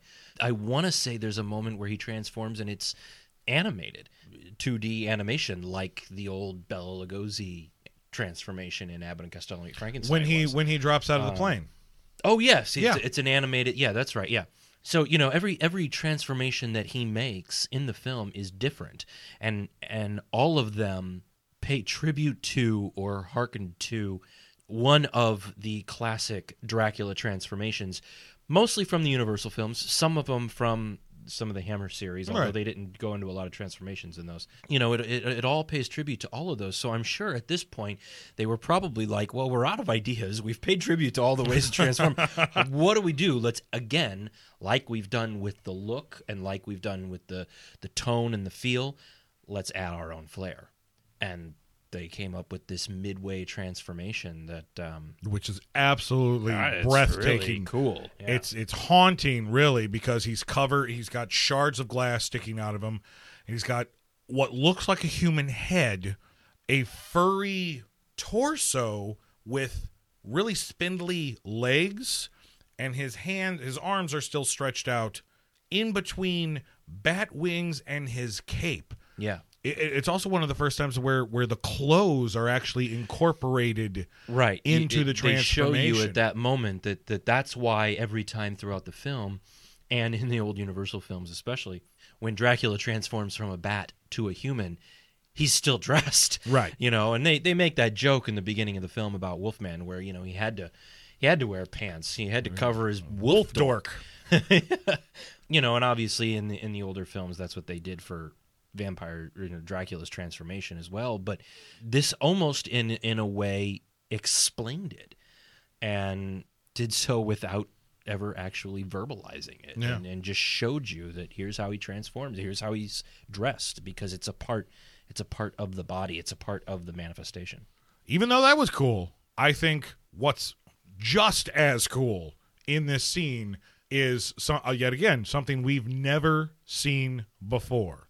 Not only do we see the Wolfman explode thanks to a stick of dynamite, but we get to see a mid-air explosion Yeah, the stick of dynamite is shoved down his pants. He's sh- he's he's tossed out a window, and there, suspended in midair, before he hits the next building, he blows up into several giant chunky pieces. Yep.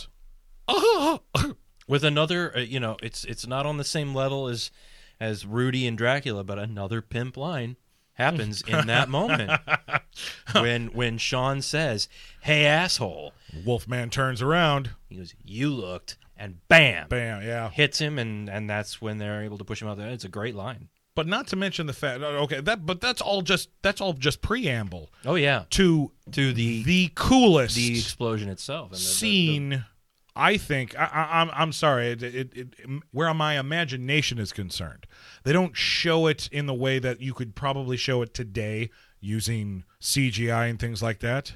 But seeing the pieces of the Wolfman mm. moving, yeah while knowing that separated yeah, and knowing that blowing him up with dynamite isn't going to kill a werewolf because the only one way to kill a Only one way to kill a werewolf and the pieces all psychokinetically just just forming back into each other. And then there you see the shadow of him full formed and the howl. Ah, yeah. blowing up the wolfman's cool. But watching him reassemble himself with sheer force of werewolf magic you know, even cooler. I I've always werewolves and and the Wolfman in particular has always been one of my very favorite monsters, and I think the Wolfman was always probably my favorite of the Universal films. I I think that my fascination with werewolves and the whole lycan monster idea, I think comes from that scene. really I it, because they again, it's it's the idea that no silver. It's the only thing that does it. You blew him up, and he's still going. He still comes together, and he's unstoppable. more adult themes. So again, this is this is the end. The monsters are are advancing, and as we said before, Wolfman's not dead. Wolfman comes stalking out of the shadows. There's Rudy, surrounded by cops. Cops are trying to help, but their their guns are only loaded with regular bullets.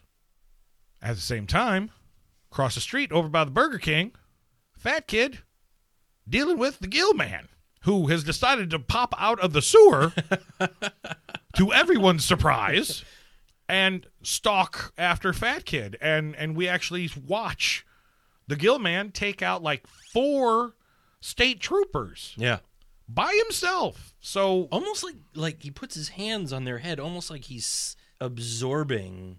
I don't know, Absorbing the moisture water or inside of them or something something out of like them. that? I don't know because they squirm Very weird, very it's a very- creepy. yeah, they don't develop it enough, and it's so cool looking. But But here is an example of simultaneously you have two underaged characters with guns.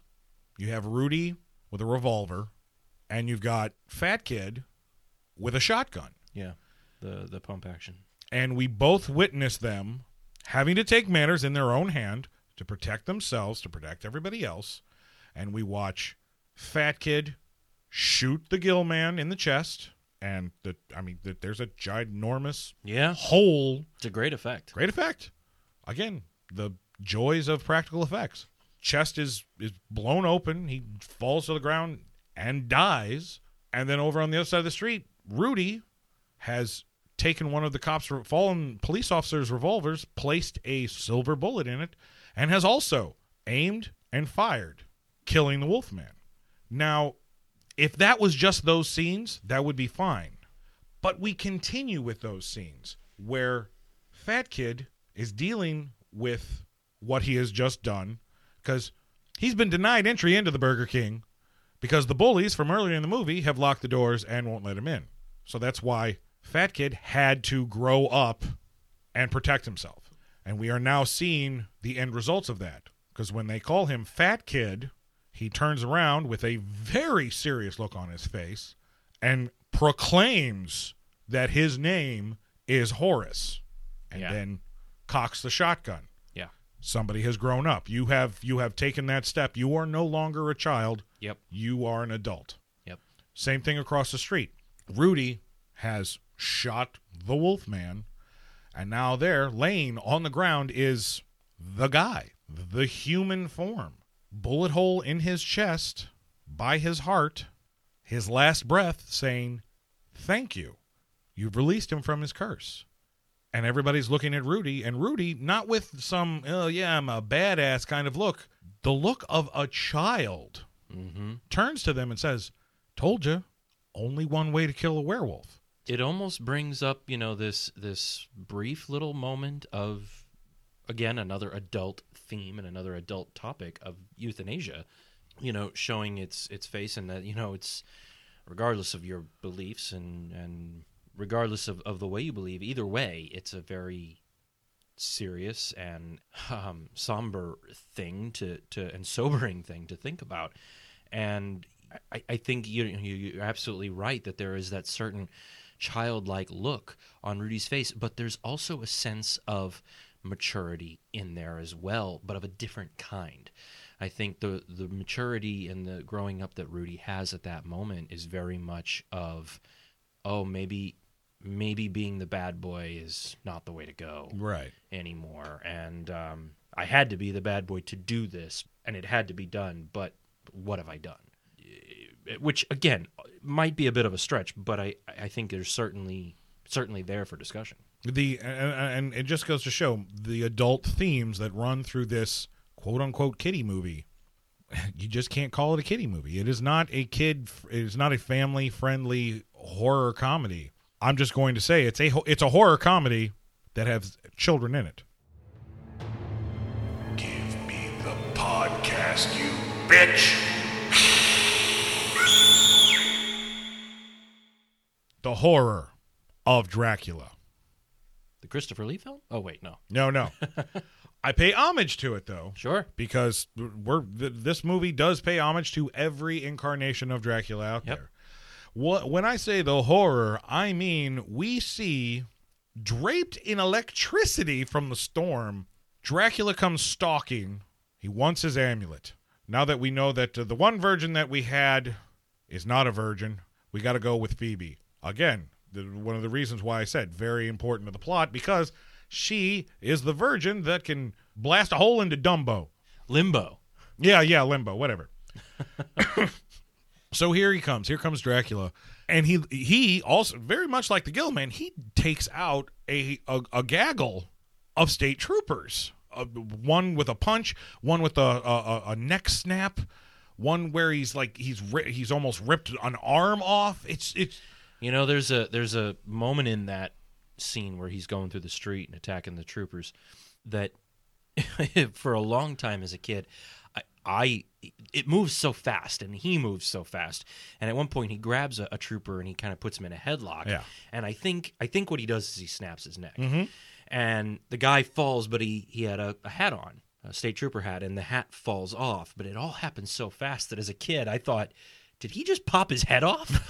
and it took me years of watching the movie to go, oh wait, no, that's just the hat. And for the long to this day, I still watch that scene and go, oh, here's the head popping part.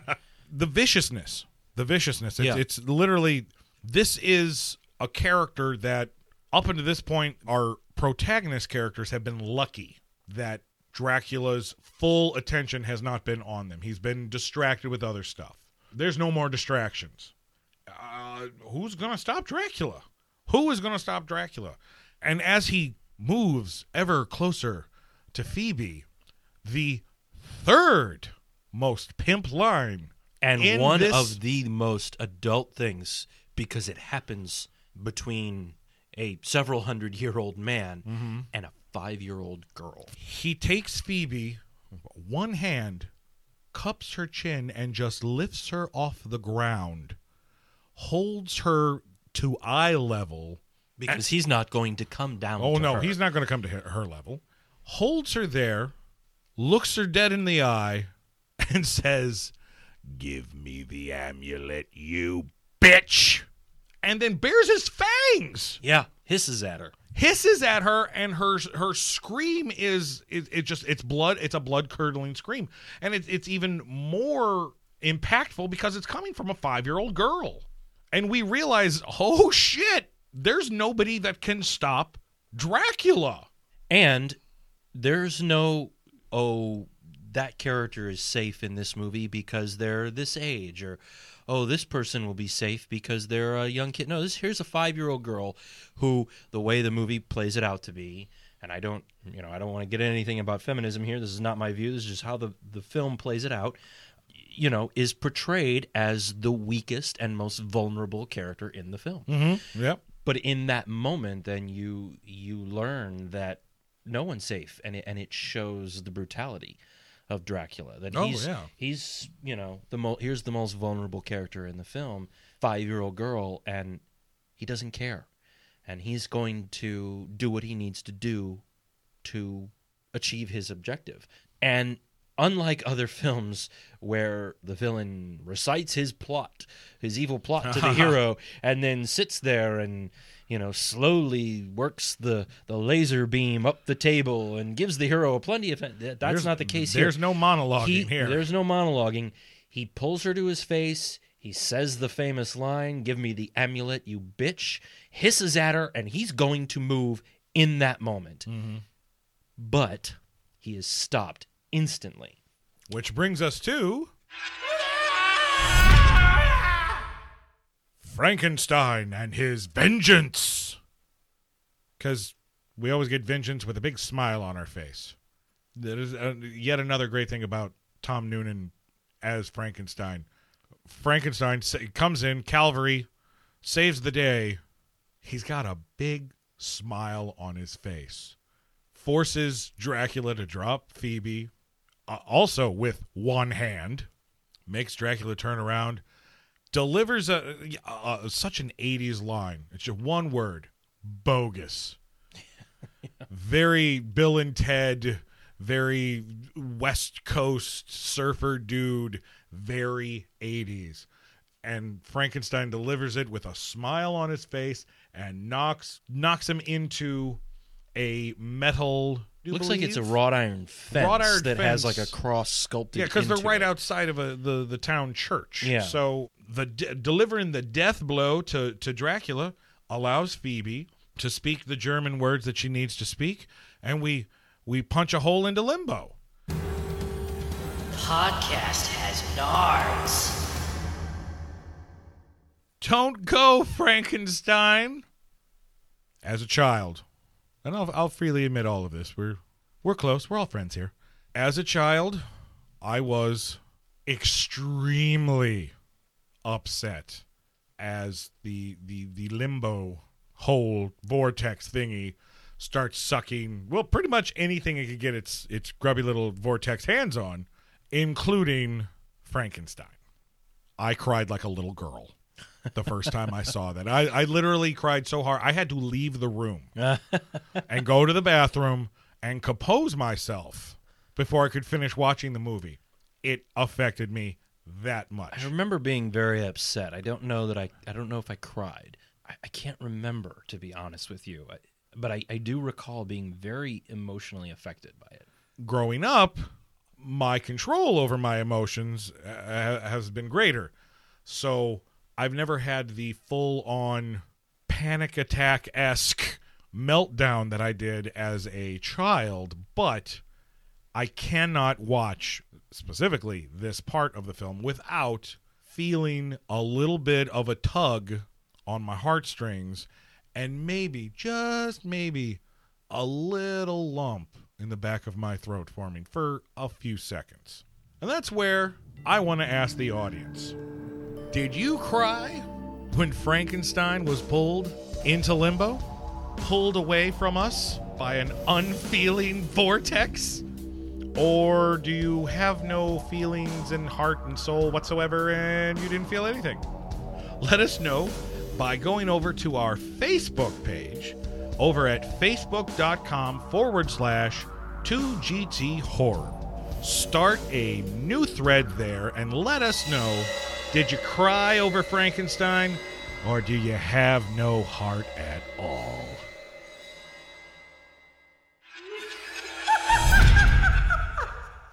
the good guys win! Cue the theme song! Yep. This movie had everything, including its own theme song. Right after the military shows up, a moment too late. of A course. moment too late, The cavalry course. always arrives after we've already accomplished. Yet them. another horror movie, sci-fi movie gimmick Yep. that they poke fun at, and we get to we get to enjoy the credits with some with some kick-ass '80s boom boom boom boom. What what passed for rap? Yeah, at that time. Well, I will tell you this: it was no T U R T L E power rap at the end of the original Ninja Turtles movie, no. but it was close enough to where I'll, I'll I'll give it a pass. Well, Jason, we are running super long. We have. Uh, I, this is. Uh, I have no idea or words. Apparently. I've got no words. Do not express how in depth we have gone into this film, and I've I've had a great time with this. But just like everything has a good, it also has a bad, and we'll tell you what those bad things are when we come back with more perspective on the two guys talking horror perspective review of the 1987 classic, The Monster Squad.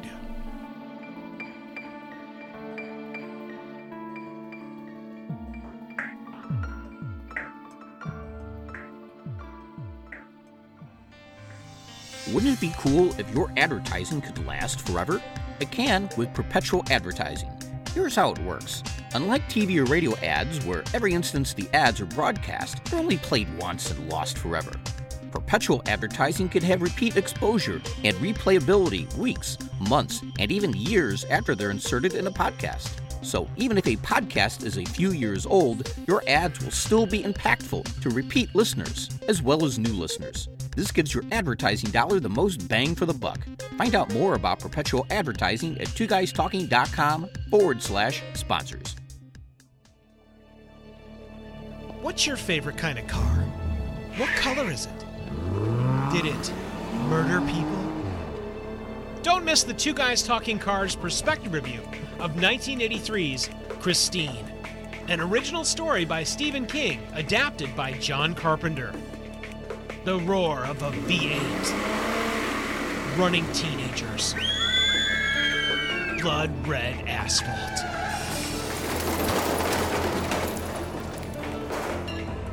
Only from twoguystalkingcars.com. Thought about a career in voiceover? Need a great cost effective on hold message for your organization or business? Don't know where to start? Check out The Voice Farm, your one stop shop for voiceover needs. Check it out now by accessing The Voice Farm at voicefarmers.com and see what difference can be made with a company that is truly outside the box. From the Voice Box. VoiceFarmers.com. That's VoiceFarmers.com.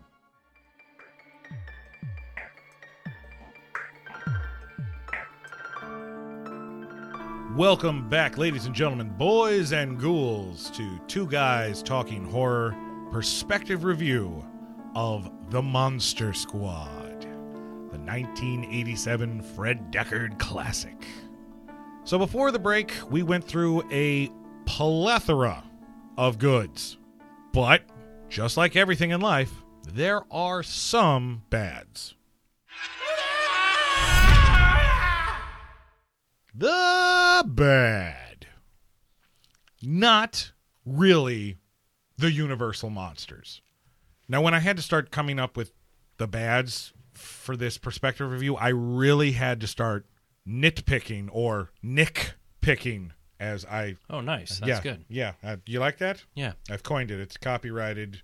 Anytime somebody else says it, I get a quarter. I'll be sure to never say it then. Good. Sadly, I, I, I had to nickpick this movie because the nostalgia factor holds such a it, it holds such a high regard in my heart and soul that I really don't want to see anything bad in this movie. But the adult slash storyteller slash filmmaker in me can definitely see some problems. And the first one, which is not a huge major problem, but a disappointing one, and we talked briefly about this towards the beginning of the, the show, that these are not really the Universal Studio monsters. It is a shame that we didn't get to see those designs, those exact designs, and and that that makeup for all of the reasons that you said, but also to, to keep alive some aspects of the Universal films that often go forgotten with a lot of even avid film fans, and that's people like Jack Pierce who designed yeah. that makeup for those original films. You know, I mean, obviously, the the names of Boris Karloff and Bela Lugosi and both Lon Chaney Sr. and Jr. and and then all the subsequent folks that, that jumped in as well. You know, Tom Tyler and John Carradine and, and so on and so forth. Glenn Strange, who who also all of which played other various incarnations of the monsters throughout the franchise. They all seem to get remembered. Jack Pierce, I, I feel like, kind of gets the shaft. Yeah. And he doesn't get the shaft because of this movie, but had they gotten to use his makeup designs and were they able to reference designs based on the Jack Pierce makeup or whatever mm. in the credits and, and in any kind of promotional, I, I think it could have continued his legacy on a wider scale uh, outside of supreme film buffs and filmmakers who, who just know it. And, and I think that's really the, the biggest disappointment for me is that Jack Pierce doesn't get his day in the sun because of it. I Told you. Only one way to kill a podcast. The language of kids. Now, we touched upon this briefly during the good section, where we confess that, yes, as children, we did curse out of our parents' earshots. But that's not what I'm really talking about during this point. Very early in the film, there are four, four examples where we reference some homophobic slanders to use those homophobic slanders today would be a huge political incorrectness. And you don't hear those terms used as freely as they were in the 80s because they were used a lot in the 80s. There are plenty of examples. After Sean and Patrick are done talking with their principal, they have a conversation about how the principal was very touchy feely not necessarily in a sexual way, but because they are young boys in the 80s, they refer to his touchy feeliness as homo. He homoed out on me. He's got his homo hands all over me. Yeah. Now, that today in film and cinema, you won't see, you won't hear, unless you're purposely trying to not like a character. You won't have your protagonist characters speak like that unless it is a period piece. I was to say, or unless you're setting it in a certain era, right? Um, and it, and obviously this doesn't come up in the Monster Squad, but you know, there's there are other less than glowing words and and very impolite words uh, that can be used for many people that 40 50 years ago hell 30 years ago were maybe a little more commonplace mm. and if you do a film set in that time well it's unfortunate, but that's how they spoke. That's how they talked. True. If they did the Monster Squad today and they set it in 2016 with kids today, I don't know that you can get away with it. Um, no. If they made the Monster Squad today but still set it in 1987, I think there's a little bit there's a little bit there's more a tiny leeway. bit of leeway, but still, but uh, still. yeah, yeah. And again, I only bring that up because I, I'm not a parent but I am an uncle, and this is a movie. My my nephew is 14 years old, So he's the age, he's right around the age of these kids in this movie. I want to show him this movie, but there are certain parts, specifically some of the language, that I don't want to expose him to. So I am kind of torn. I am torn between, well, do I sit him down and he's a smart kid anyway? Do I sit him down and explain, well, 30 years ago, this was more commonplace than it is today? Or do I not show him the movie for a couple more years? I don't it's it's a catch 22. I'm stuck between a rock and a hard place and I just don't know what to do. I may not be a parent, but what about the parents that are listening? What about the aunts, the uncles? What about the older brothers or older sisters? What do you think? Would you let your teen son, daughter, nephew, niece watch this film alone and just hope for the best, even though it has the questionable language and adult themes? Or would you watch it with them and explain things? Maybe maybe educate them a little bit. Or would you just leave it alone completely? Wait until they're older? Let us know by going over to our website at twoguystalkinghorror.com. Fill out the web form on the right and let us know what you think.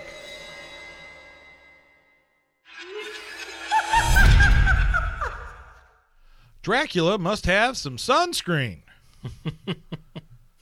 this is a this is a big problem for a horror fan because Yeah. it makes absolutely no sense. I know Dracula, the, the king of the undead, uber powerful, been alive for a long time, but how do you explain away the fact that while on the World War II bomber, it is daylight? Sure, it might be twilight, the sun might be setting, but there is still sun out there and he transforms into a bat, flies down through the clouds, and decides to hang out in a tree. Yeah.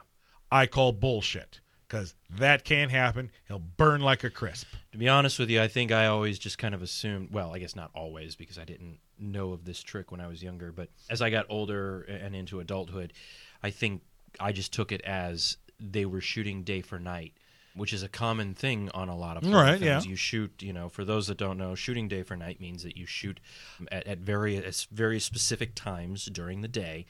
And um, using the right kind of filters and, and the right kind of lighting, you can make it look like nighttime. Mhm. So you shoot day for night. Right. And I and I kind of wonder if maybe they shot day for night for that moment and did it wrong. I, I don't know. I'm Didn't- sorry, hit the wrong button on the I don't one. know. Maybe ran out of. Uh, We're supposed to be shooting day for night. I, I, I don't know. We're, we're Um, shooting day for for for darkish evening. I don't know. Yeah, yeah, and it's it's one of those things that continues to bug me anytime I watch this movie. 2,000 year old dead guys don't get up and start podcasting by themselves. Van Helsing's diary was found at a yard sale. It's a little bit of a stretch. Again, I buy it though. I buy into it. I the mean, how yard many- sale at six six six Shadowbrook Road. Yeah, uh, yeah. I mean, yeah, there's some stretches there, but I mean, come on. How many times have you found that gem of a comic at some dirt yard sale or something? I mean, True. you know, it's that uh, doesn't surprise again, me. from the child. That doesn't surprise me. The thing that surprises me is that seeing the house, the old mansion on six six six six Who- six who's Shadowbrook Road. there? Who's having the Who yeah. cleared that place out to have that yard sale? Yeah.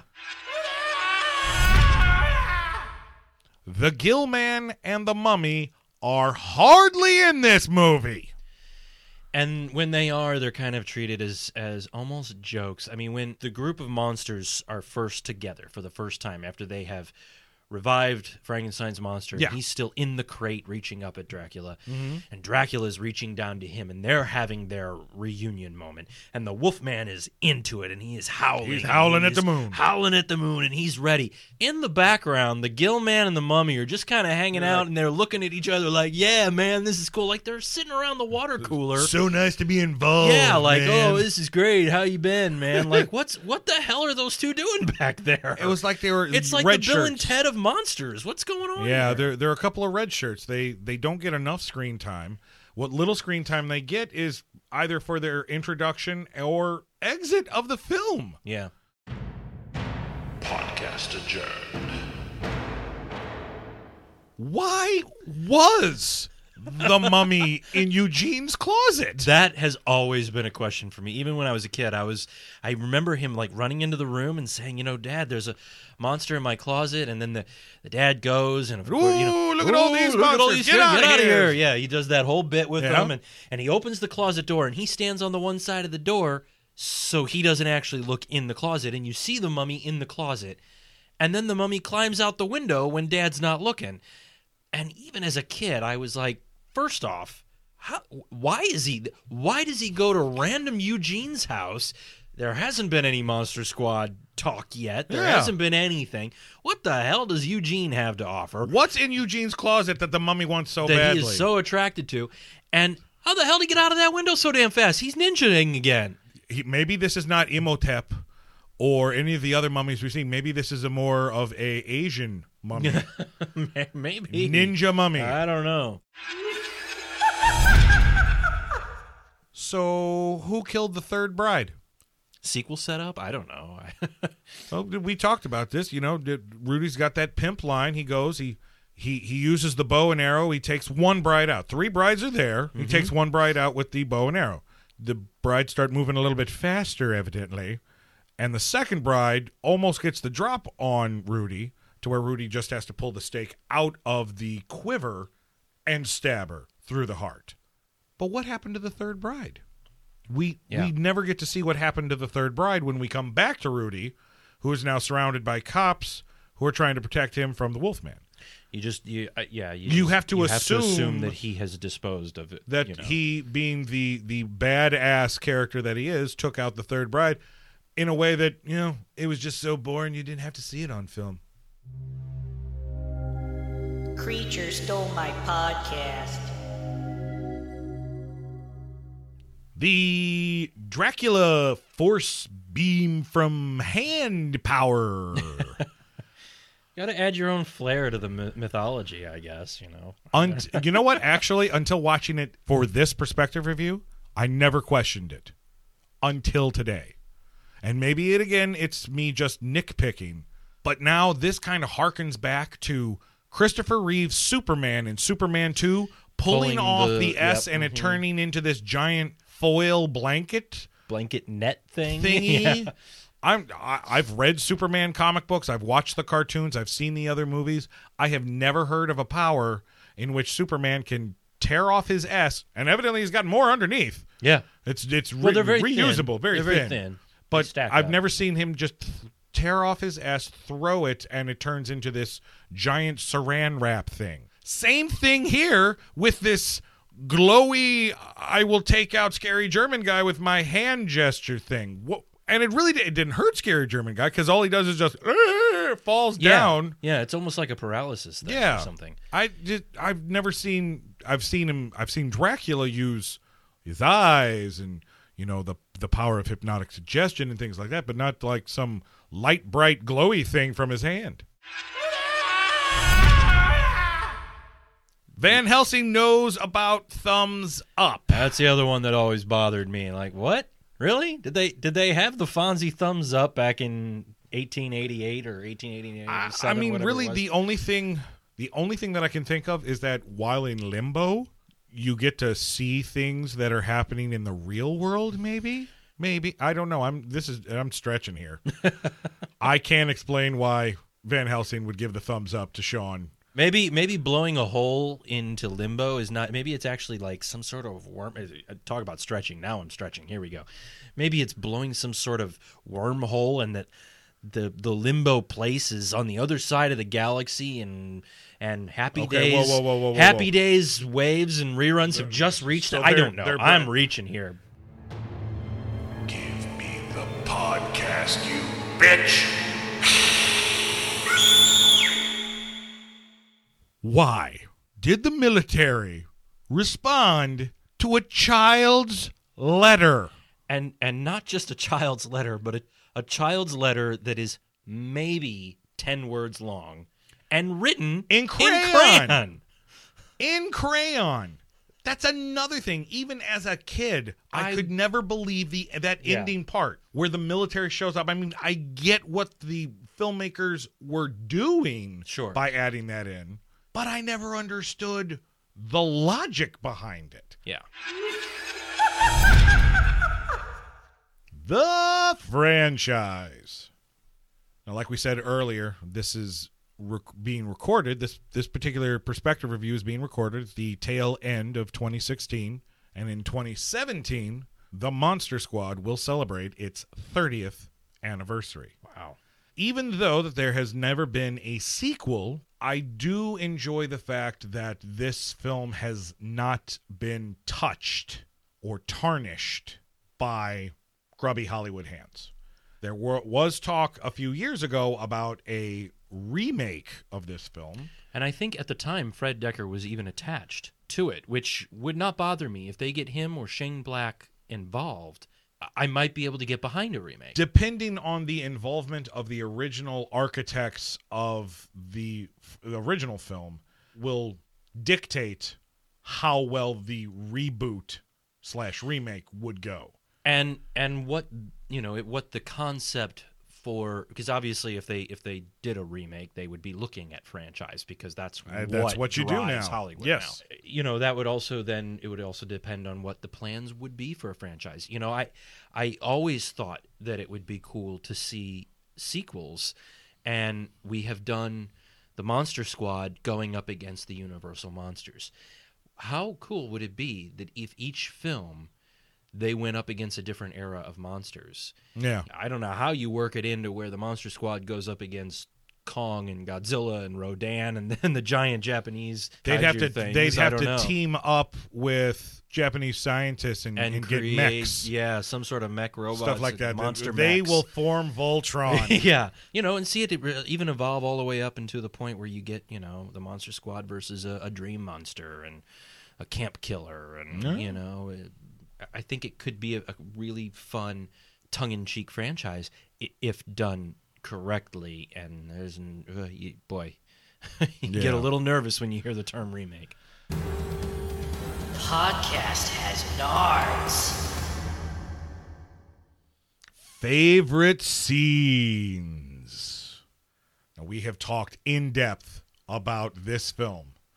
And I know this is going to be hard, Jason, but it is now time to man up and tell me and the rest of our listeners what is your favorite scene from the Monster Squad?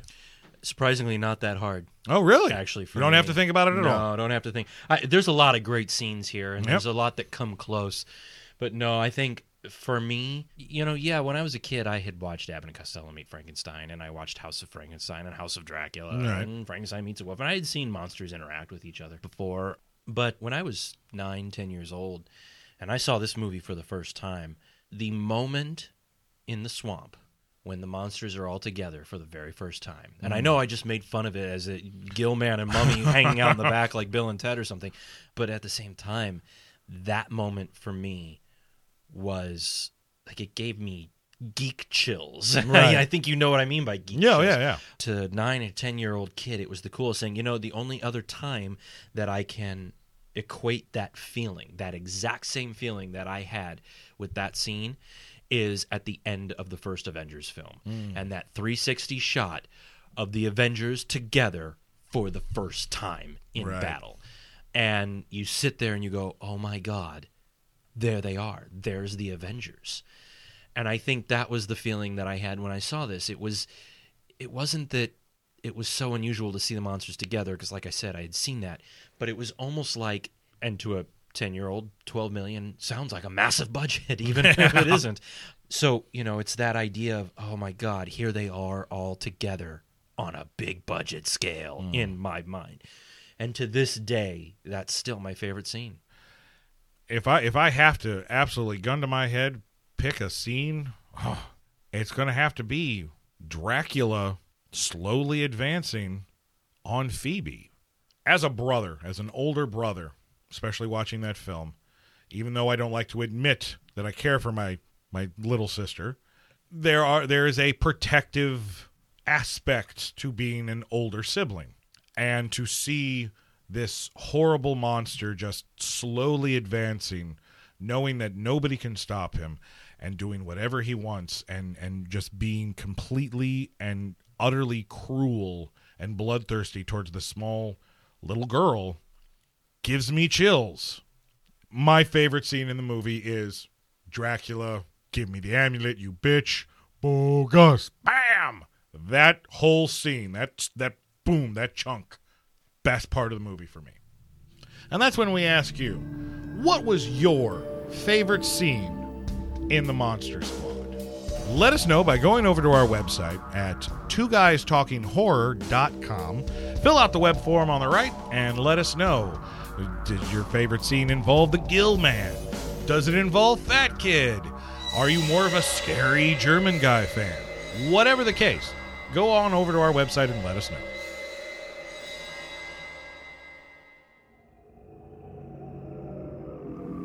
Told you.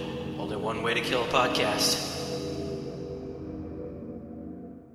And now it's time for us to rate The Monster Squad 1987, directed by Fred Dekker. The scale works thusly. One sucks. Absolutely sucks. There's no there's no hope for this movie. This movie is a world war ii bomber carrying crates. Nobody knows how they scheduled this flight. A 10 is we've got the amulet the monsters are dead and frankenstein he's still with us and he's living in the treehouse everything starts at a 7 the numbers go up with positives number goes down with negatives and jason there are no halvesies. What do you got, Jay? For me, any of the negatives that this film has are washed away by the nostalgic factor of the film for me. Mm-hmm. Okay. And and there aren't many negatives in the film, and I think you know we kind of touched on a couple of things that that we obviously Nick picked on. Right. But um, you owe me a quarter. Damn it. I- I don't think it loses for me anyway. It doesn't lose very many points, one or two maybe, but I think the nostalgic factor alone, both in my memory of this film as a as a child, but also in the sort of one of the first retro films, one of the first films to kind of go back and and do bigger budget versions of older properties. Right. I, I think those two ideas and that kind of a nostalgic angle of this film really adds a few points to it, and so I, I, I got to go with an eight for this. Completely agree. The whole nostalgic factor. There are a lot of films, especially from this era, that will always get the rose tinted glasses treatment from me. Even though, yes, we will nitpick at certain things, there are only maybe one or two major glaring what the hell type of moments where this film's concerned. I, I, I would love to just let my eight year old self be able to dictate what my rating's going to be, but I have to be realistic. I love this film. It's not a perfect film in any stretch of the imagination. And I, too, give The Monster Squad 1987, directed by Mr. Fred Dekker, an 8 as well. And that's where we ask you what would you rate The Monster Squad, the 1987 classic? This film that has all of the great monsters rolled up in a nice 92 minute bow package for you. Let us know by heading over to our website at twoguystalkinghorror.com. Fill out the web form on the right and let us know what's your rating. Well, Jason, this has been an epic podcast perspective review. This has been almost as epic as the movie itself. But sadly, just like all good things, they must come to an end. So, until next time, I'm Nicholas J. Hearn, one of your hosts. And I'm Jason Contini, your other host. And remember, don't be afraid of the dark. Be afraid of what's in the dark. Congratulations! You've survived this episode of Two Guys Talking Horror. We hope you were entertained and informed by our program. Take what you have learned and pass it on to your family and friends. It may just save their lives someday. Have questions? Comments? Suggestions for a future episode? Visit our website at twoguystalkinghorror.com. Click anywhere on the right hand side and fill out our short web form. It's the easiest way to interact with the hosts. Beware of monsters, creatures, and all things that go bump in the night keep telling yourself it's only a podcast. It's, it's only, only, a podcast. podcast. It's only a podcast. It's, it's only, only, a podcast. podcast. It's only a podcast. It's, it's only, only a podcast. podcast.